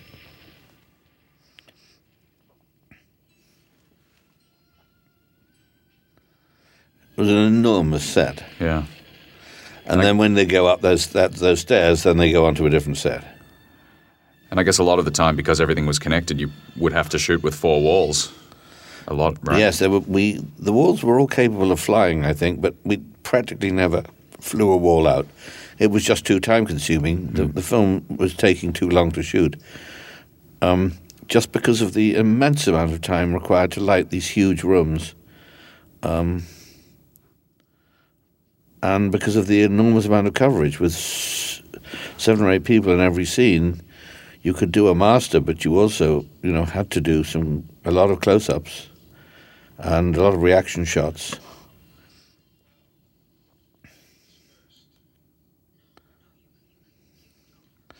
So this cellar was all one set. These stairs down into the cellar.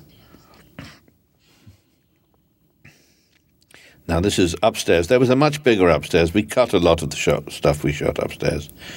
I regret cutting it because it was visually wonderful, but it didn't have any laughs in it, and I was under pressure from the studio and from the producers to keep it moving. Is the great God momentum? I think we lost a lot of visual interest from the film by cutting it as tightly as we did.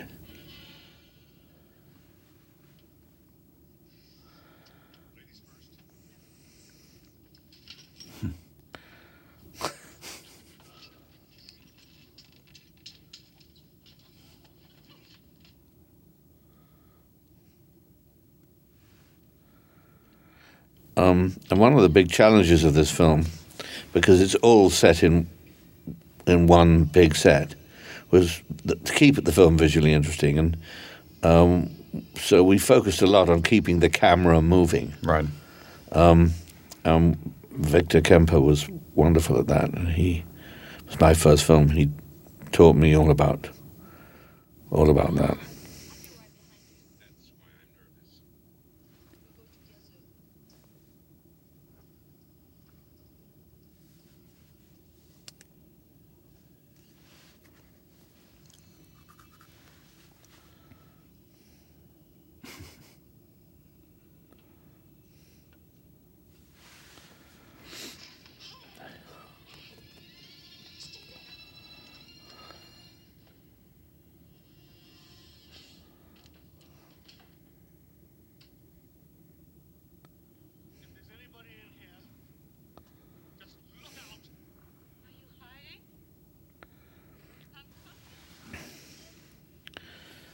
So very soon after this, we have the. Oh, this is the ballroom. Right. So the ballroom is the only room that we was not built on the set. There was no room for that. The ballroom was the room at the big mansion at Pasadena where we shot a couple of the arrival shots, Right. Right. and we went there for a day. Just one day to shoot all of that stuff. Yes. Wow. So this was a real ballroom.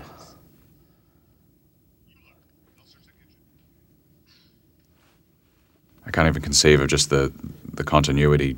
Colonel Mustard's tie is slightly askew there, and it's got to be the same way in all the connecting scenes. We had a wonderful continuity lady called Doris Grau, who was a, in her 60s or 70s, and uh, was sort of had a voice like Jimmy Durante. And uh, well, if she noticed something wrong, as she did a couple of times just before we shot, she would leap to her feet and shout, "Stop the presses!" and uh, but she missed just about nothing. She was quite extraordinary. And of course, all of this is done without playback. Of course, yeah. So in those days, the continuity person really had to see everything because you didn't. There was no way to double check it Right. until you saw dailies the next day, and that was usually too late to correct something. But yeah, with this with this schedule, you can't well, with any any film, time. But, but with any especially film, here, I mean, right? now p- continuity people rely on video playback. I think too much.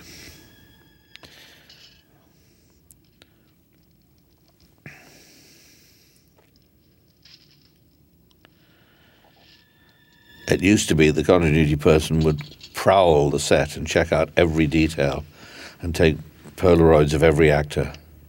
And they knew exactly what the continuity was. right. It's a very, very difficult job. It's easier now. Here's Bill Henderson. He played the cop. Uh, he was, apart from being an actor, he was a very good jazz singer. He made a um, lovely record with the Oscar Peterson Trio. So these secret passages, of course, were all in the board game. And there was a really dramatic and wonderful shot here, which I had to cut when after the motorist is hit on the head, after this shot, he fell into shot with his, with a, his head covered in blood and a big close up, and it was a great shot. and we were ordered to take it out, or else we wouldn't get a PG rating. Wow. So I was very sad about that. It was a really dramatic and exciting shot. Of course, now that would be nothing. Nothing. It would be nothing. Um, so the conservatory is on the set. Um, and that opening scene with Mr. Boddy running towards the, the, the, the glass there and the dogs was just put in because I needed to have some more action in the conservatory. There's, Right. You know, most of the action takes place in two or three of the rooms. But the conservatory is essential because that's where the secret passage begins. Yep. And I believe that's on the board game. Um, yes. And also, part of the fourth ending takes place in the conservatory. And again, if you want to learn learn more about the fourth ending, there's a Wikipedia mention of it, and there's uh, you know you can just read about it online. It's in the novelization if you can get your hands on it. That's all news to me. I just noticed is that another painting of of the butler? I don't think so. Uh, looks like the one in the dining room, just a little.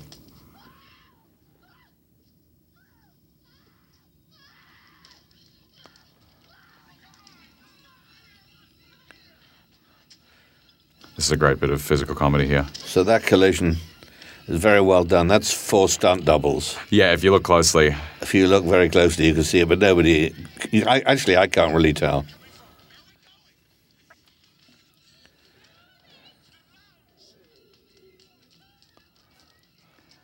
one of my favorite lines coming up here from Professor Plum.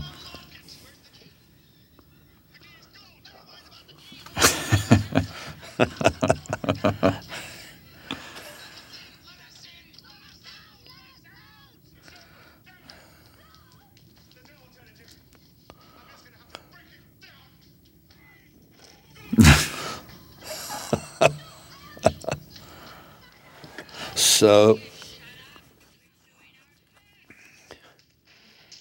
Oh, and there's the shot that gets the chandelier. So that sh- hits the chandelier, and now people ask me sometimes, how did we engineer this chandelier? And the answer is, I don't really remember. But it was on a series of pulleys. The first thing was what made it revolve. Then we had to do shots of the cable uncoiling. And then we, when we did the final crash down, um, we had to make sure that it landed close enough to the actors um, and actually, Colonel Mustard was a little, looks a little too far from it for my taste. I was playing it hmm. very, very safe. Um, I sh- we should have perhaps used a lens that foreshortened it so it made him look closer to the impact. Um, you can see a little bit of the blood coming down. You can see the blood there in head his face, yes.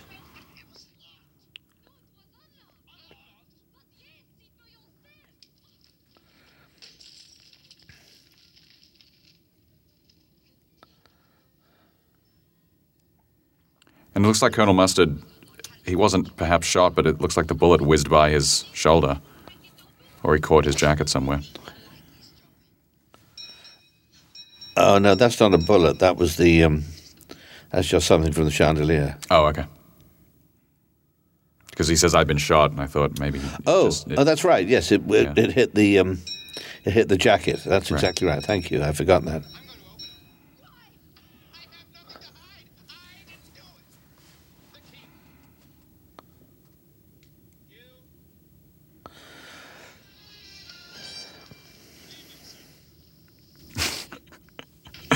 Have actually answered the door like that a number of times since I've seen this movie. I don't care who it is. Every now and then I feel like it, and I just open it and close it immediately. Yeah.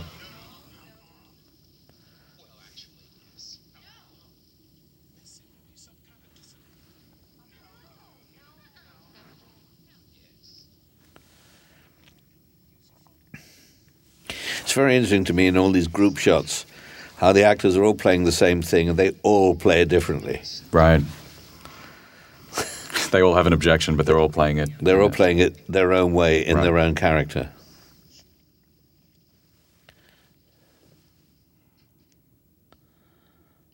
Don't I know you from someplace?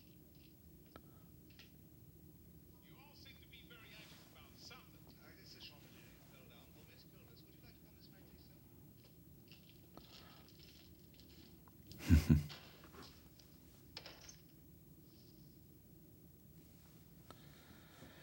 That kind of business is easier to do on stage where everybody can see all the action. Right. It's quite tricky to work out exactly how to cut it so that it seemed immediate and the audience feels they're seeing it all happening at the same time.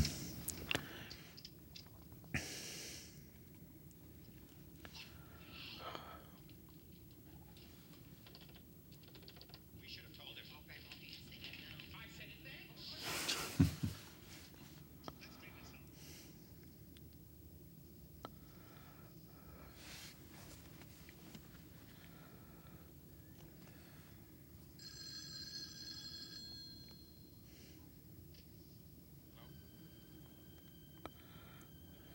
Answer it.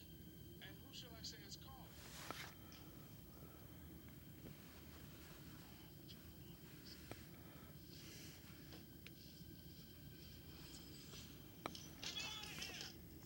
Let me out of here. You have no right to shut Now, how did you come to cast him? Bill? Yeah. Uh, I think he was suggested by Debra as well. You know, it's very hard to remember. It's uh, 30 years ago.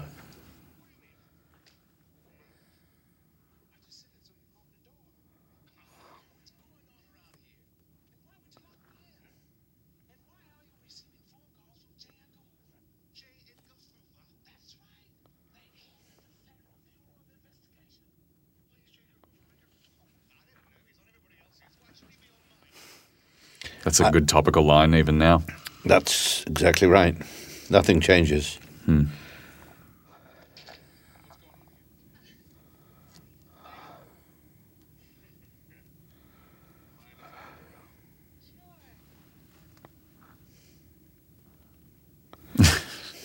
Yes, uh, you could show him the uh, dining room, the kitchen, ballroom.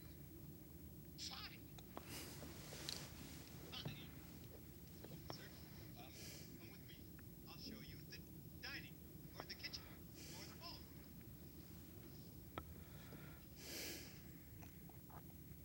Maybe we'll convince him. So, this is the dining room. So I had to figure out how to show these bodies and make it look not suspicious to the cop, Right. which and I was very pleased with the result. Yeah, and the music adds a lot to it as well when they put the record on. It's very, very clever.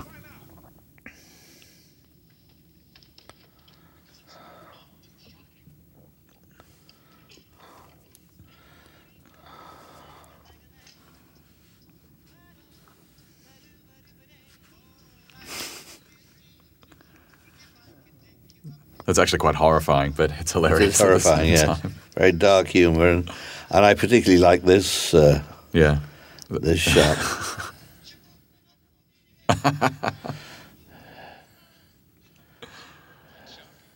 Just having a good time.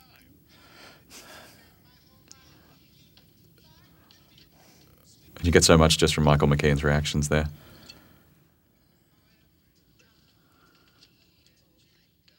Now, would there have been huge gaps in, in the shooting schedule for people like Jeffrey Kramer and Lee Ving, who I really don't remember, Right, but I right. expect so. Yeah. Especially if you were planning to shoot it in order at the beginning. In theory, they would have had to come back, play a dead body again. Yes, I really have no idea. Dead right. You're not gonna drive home, are you? He won't be driving home all the time running around. Somebody will give him a lift. Oh, we'll, we'll, we'll get a car. Limousine.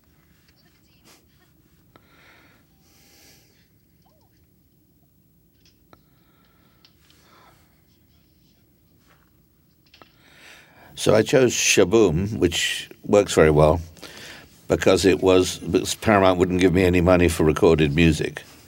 And that was the cheapest song we could find Really? from the 50s. it cost almost nothing. Again, I guess it's necessity is the mother of invention. With the titles and with this, it all works. yes, well, fine, yes.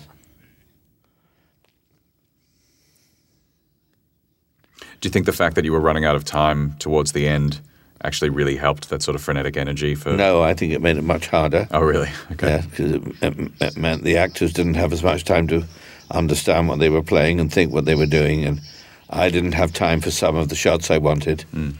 Um, running out of time is really never a good thing.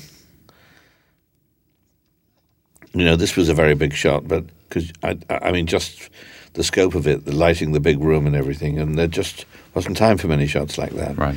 You know, then you jump to the kitchen and this all has to be lit. People don't really understand that making a film is as much about photography as about everything else. um, it's no good that the actors are acting well or being funny or whatever if they're not photographed well. Right. And photography is about lighting, and lighting takes time. Less time now than it used to. Sure.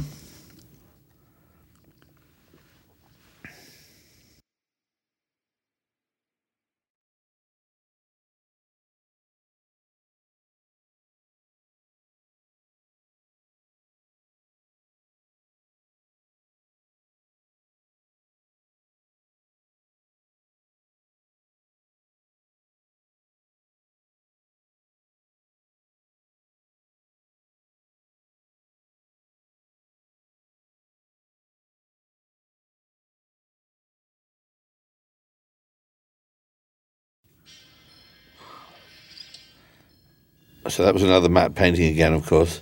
And now,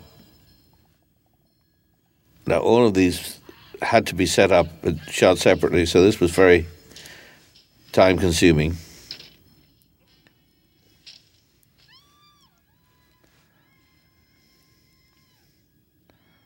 That shot used to get big laughs. And now this voice coming up. Oh, no, it's later. This one.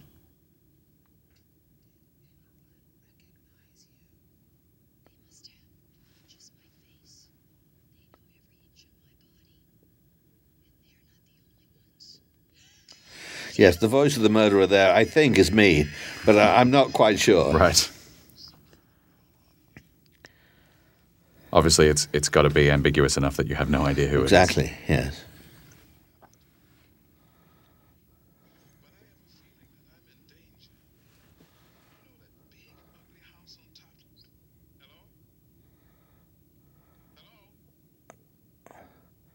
It was a strange, difficult problem that getting the tone right between oh, all of these shots you see had to be done separately in different places in order to set up the singing telegram. That gets a big laugh whenever whenever you see this Um. What was the problem was creating the right balance between tension and comedy. right.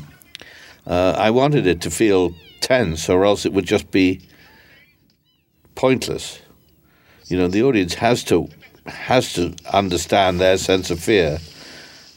At the same time, you still have to keep punctuating it with the laughs because it's a comedy. Interest comedy thrillers are an interesting balance.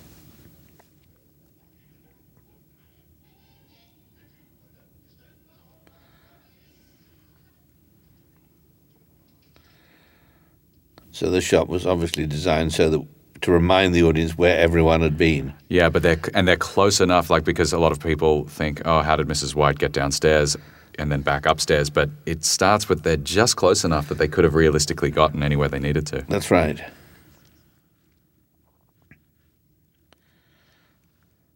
And I like the fact that at this point they're so blasé about the dead bodies that they don't really care much anymore. Especially later when they, they dump the singing telegram in the study. They literally just drop her Yes, in there. yeah, they're you know getting used to having all these bodies around. They're shell shocked by now. The hysteria's gone and it's now shell shock. Mm-hmm.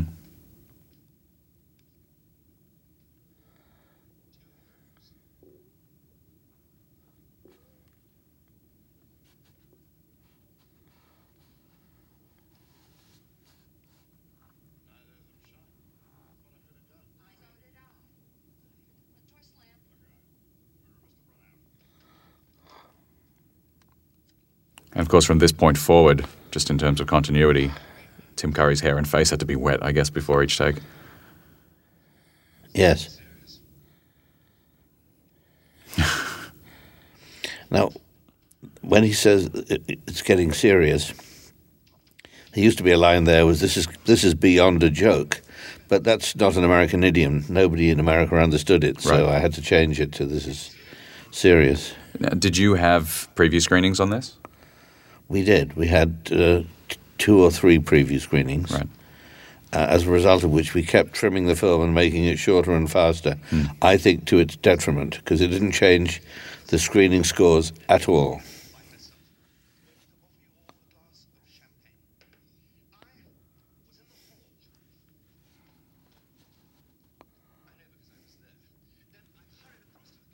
I mean, even without the music, this all feels kind of musical, like it has a real rhythm to it. Well, this was a brave choice that John and I made here, which was to play it with this music, to play the music as loud as this, and to, as it were, make this into a choreographed musical sequence. I think this is uh, th- this made it seem quite crazy to a number of people, although I think it really works. I love it. But also, if you're creating this from scratch, you'd have the music first, and then you'd have No, the music afterwards. No, but I know, but that's what I'm saying. That makes it even more tricky to do.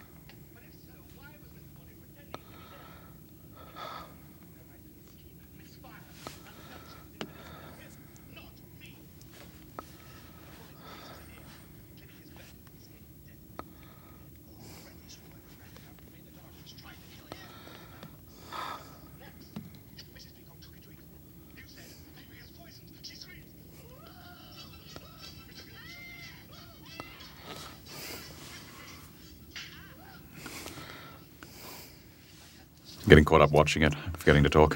What did you say? I'm getting caught up watching it. I'm forgetting to Oh, comment.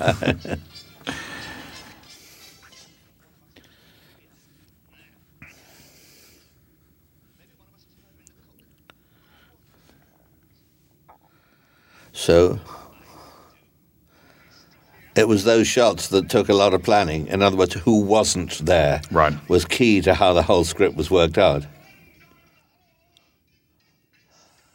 And also crucial, I guess, in the editing because you, you can't use too many wide shots with that because it becomes too obvious. Yeah, it, absolutely. Yeah. Well, I, I shot it so as to make sure there weren't any shots like that that we couldn't use. Right.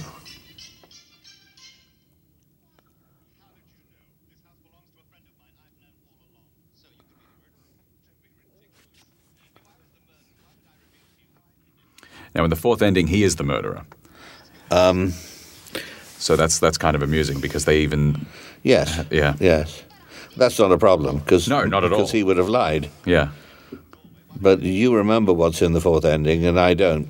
Well, very briefly, and again, you can go online and have a look and learn more about it. But very briefly, he does the whole here's how it was done. And he tries to pin it on Professor Plum and Mrs. Peacock working together. And they say, wait, we didn't do it. And he says, no, you did. And then Professor Plum says, whoever's got the gun shot the girl. And then Wadsworth, who still is the butler, reveals it was him and that he poisoned all of them with champagne so he could show them how he committed the perfect series of murders and then leave them to die without the antidote. And then tries to escape. You can read the rest of it. But it, it, when we put it together, it didn't strike me as that funny, Right. and so I just dropped it. I think three endings feels pretty good too. Yes. Now, it was your idea during the home video release to actually put them in the order they were in. Well, I wanted them all to be released uh, together when the film came out because I thought it was a mistake to show them in different endings in different theatres. And I was proved right on that because what happened was that it discouraged people from going to the film at all. They Right. didn't know which ending to go and see. And I think they also took the view, not unreasonably, that if the filmmakers don't know how to end the film, maybe it's not worth going to see. Right. So the idea, which was purely commercial, which was if we have three different endings, people will go three times, proved to be a terrible mistake. I had a, a, a feeling that this might happen, but more than that, I felt that each ending, although amusing, was fine. But what made all the endings so excellent, in my opinion, my own opinion, was was that um, the fact that it was possible to construct this film and have three endings that all worked and that were all different, all logically possible. So for me, the interest was in putting all three endings together and showing the ingenuity of it. And I think that's why the film didn't work in the movie theaters and subsequently was such a success on television and in video Right. Because you saw all three endings and you saw how they all worked in conjunction with each other.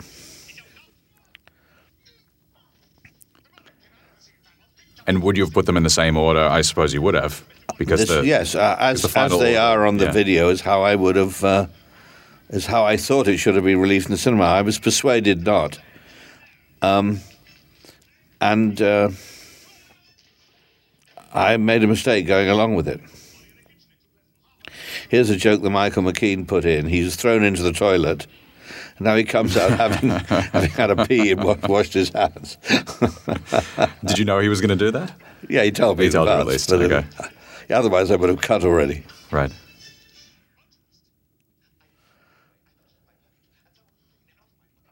Yeah, you were saying there's really very little room for improvisation because everything had to be just so. But I guess there are a, a- there are a there few were the, small the odd moments. joke here and there, yes, Yeah. but, but very little. Martin Mull with uh, "When I Lost My Mummy and Daddy." That's right. That line was when I lost my parents. He changed it to mummy and daddy, which I thought was funnier from coming from the colonel. Of course, uh, coming up a little later, the infamous Madeline Kahn's "Flames" line. Yes.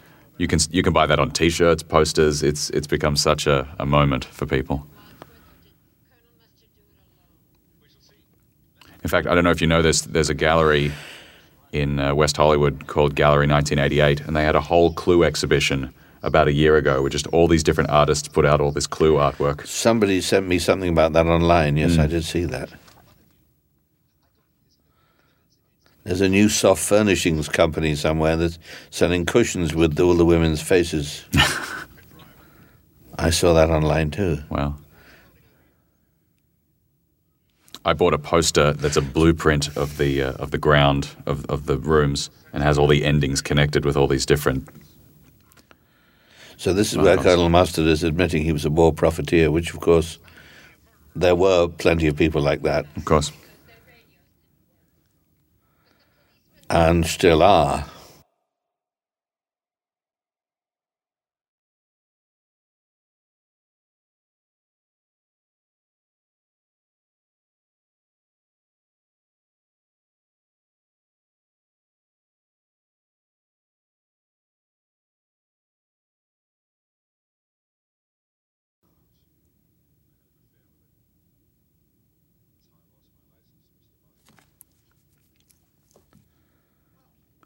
Now, this, of course, is be- just before Back to the Future came out, so Christopher Lloyd wasn't yet as big a star as I guess he was after No, that. this was right right before Back to the Future.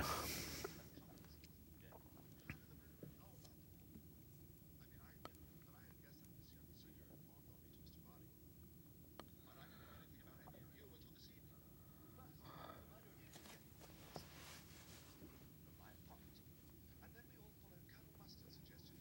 his or her partner and hurried to the study.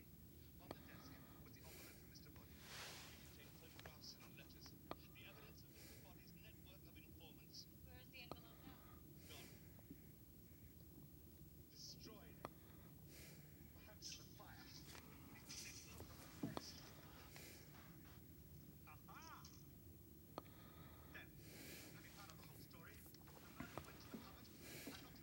Now, is this? There's a lot of very interesting artwork and and sort of antique pieces throughout. Is is that real or? I have no idea. I can't remember. It may have been painted by the art department, may have been found in old antique shops in Pasadena.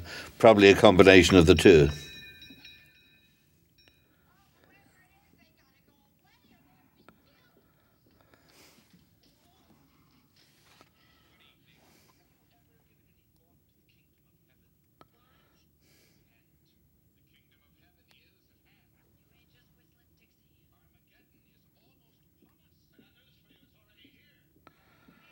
I'm I'm shocked when I see this film how little America has changed in the last 30 years.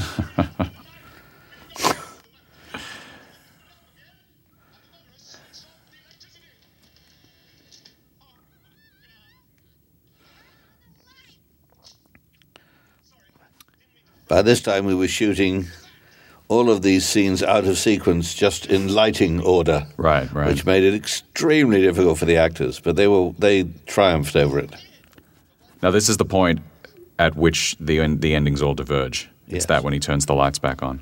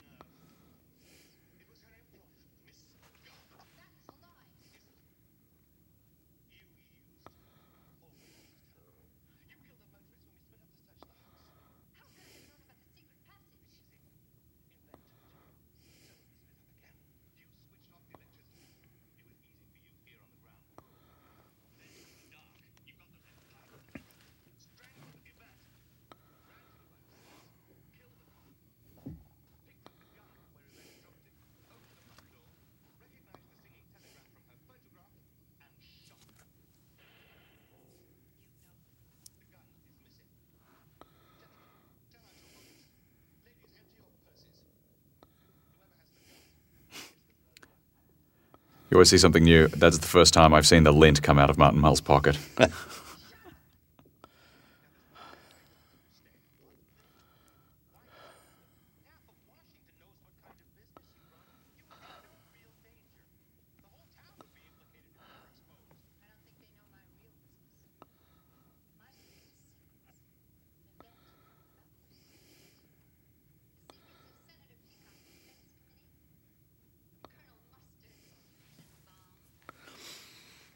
There's a line in Alfred Hitchcock's great film North by Northwest, in which uh, it's explained to Cary Grant that the the, the what's on the microfilm is secrets, and that's the whole MacGuffin, as Right. Hitchcock called it. So of course I took that from and used it here.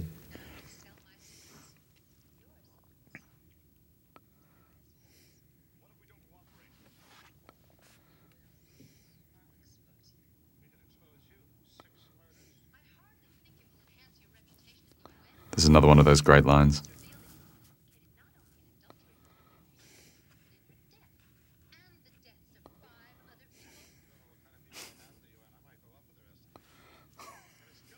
Yep, nothing's changed. Nothing's changed.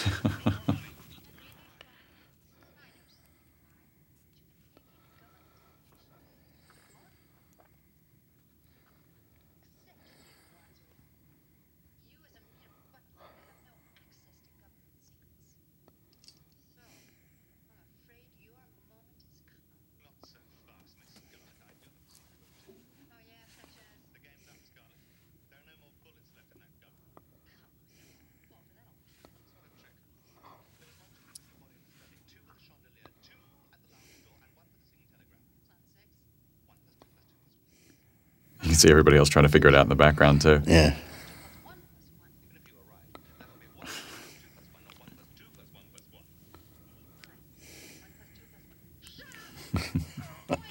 she played that beautifully. And all one shot again. I mean, I don't know if you did shoot coverage of that, but obviously, I- I even if you did, I don't know. Yeah, it plays so much better just as one.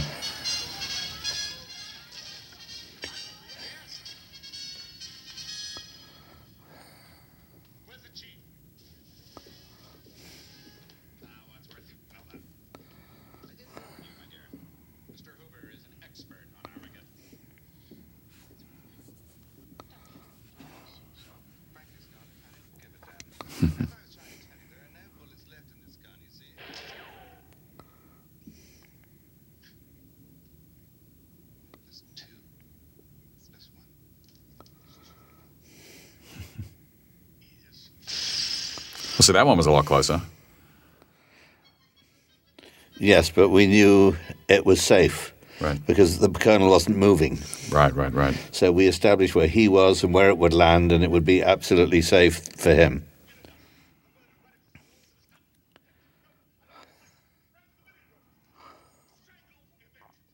Tim is quite extraordinary in this sequence. He speaks so fast, has so much to learn, so much action to do, hmm. and it's all clear. He's got all these marks to hit too. I guess that you couldn't put on the floor. Yes, tremendous precision. Absolute great demonstration of precision in acting.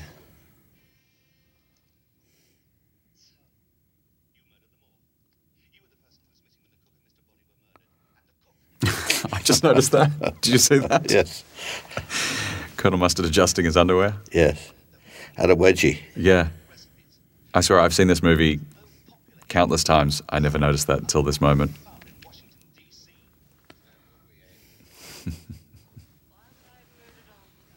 Obviously, in case Mr. Boddy had told him about you.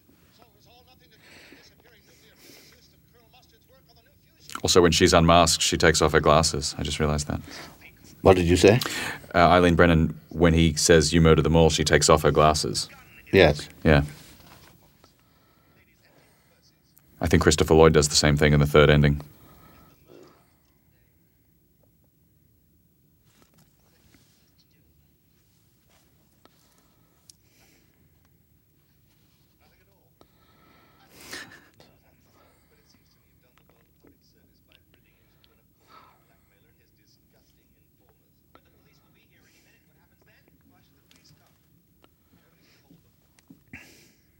That's right.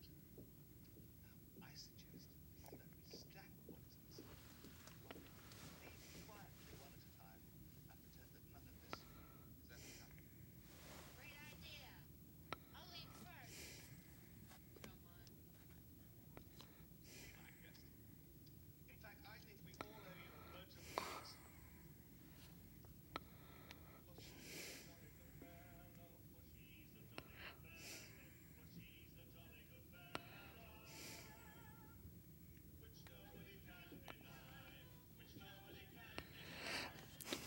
And Madeline started putting in the um, the, round there. Yeah.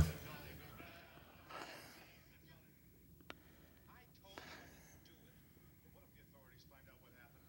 The FBI will take care of that. I mean, my phone call from Mr. Hoover? I work with him, of course. How else would I have known everything about you? Still one thing I don't understand. What? Who was Mrs. Peacock? Drives for the foreign power. Her husband, the senator, has influence over defense companies. Is there going to be a cover-up? Isn't that in the public interest? What could be gained by exposure? Well, is the FBI in the habit of cleaning up after multiple murder? Yes. Why do you think it's run by a man called Hoover? Yeah, so she has the peacock blue car. Yes, that's right. Now, in the script, he actually shoots her here, which would have been quite dark, I think. Yes, but I cut it just before the Yeah. shot because it seemed And added that line, I, I assume. it seemed like a bad idea to shoot her dead when we put it in front of an audience. Right.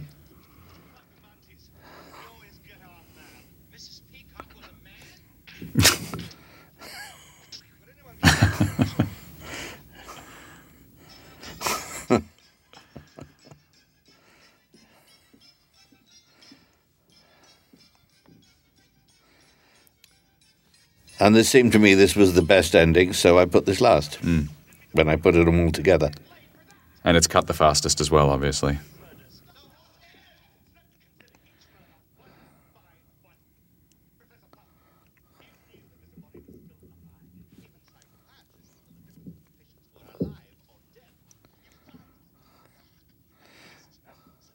My wife is a shrink, so I had to put in some psychiatrist jokes.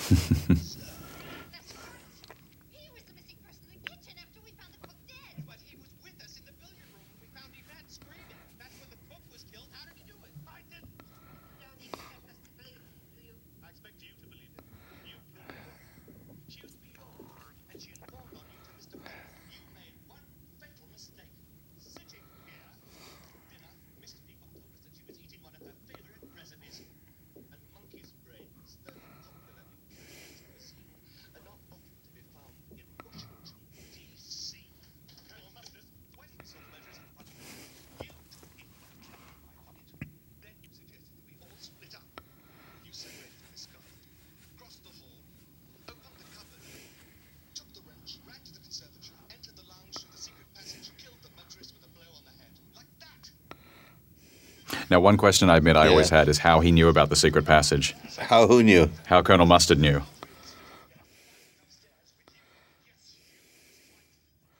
Um, you've again, he got found, me. he found the conservatory one by accident, so it once. well, we don't know that you claims found to. it by accident. Yeah, that's true.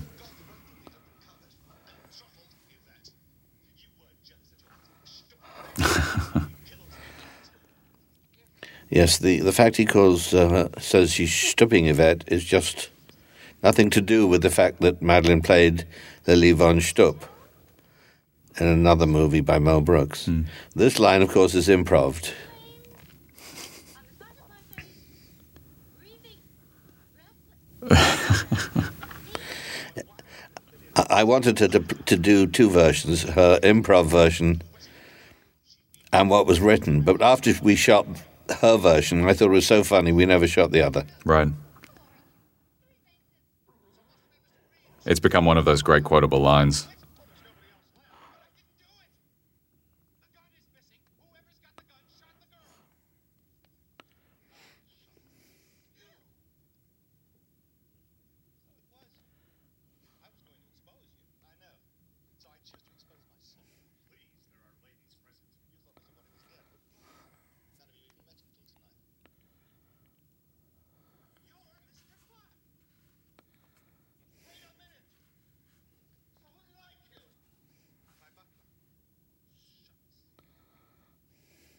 He was expendable like all of you. I'm grateful for disposing of my network of spies and informers. Saved me a lot of trouble. Now there's no evidence against me. This all has nothing to do with my disappearing nuclear physicist husband or Colonel Mustard's work with the new top secret fusion bomb. Communism is just a red herring. The police will be here any minute. You'll never get away with this interview. Why should the police come? Nobody's called. You mean, oh my god, of course. We get away with it. We'll sack boys in the same pocket. Leave quietly, one at a time. Forget that any of this ever happened. You'll just, you'll just go on blackmailing us. Of course. Why not? I'll tell you why not.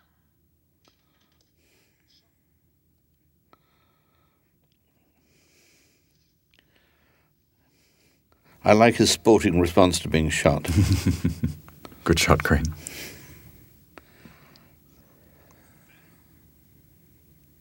Of course, what's very, very clever about Wadsworth not being Wadsworth is that in this version, legitimately, everybody is not being addressed by their real name.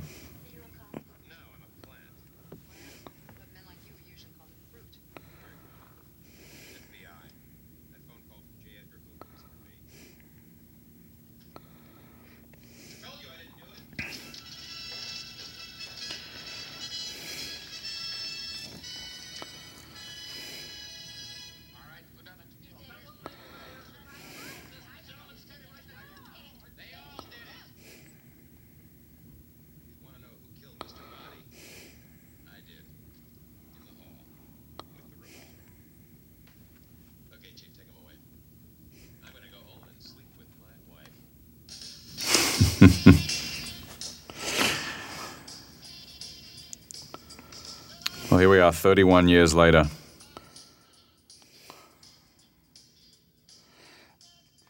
Well, I'm just very happy that people still enjoy it, and I'm very happy that a lot of the jokes seem as topical now as they did when I wrote them. Hmm. And I think the cast were really wonderful and give an object lesson in how to play fast, which is with the utmost seriousness, never ever suggesting for a moment that what they are doing is funny to them.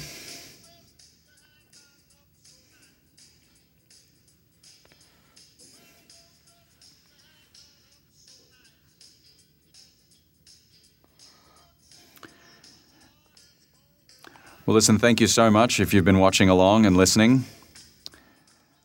Just so thrilled to have the opportunity, and hopefully, in another 30 years, we'll still be watching this movie. Well, thank you very much for setting this up, Josh, and uh, I've enjoyed watching it again. I hope everybody else continues to enjoy it. All right, that's it from us. Thank you very much.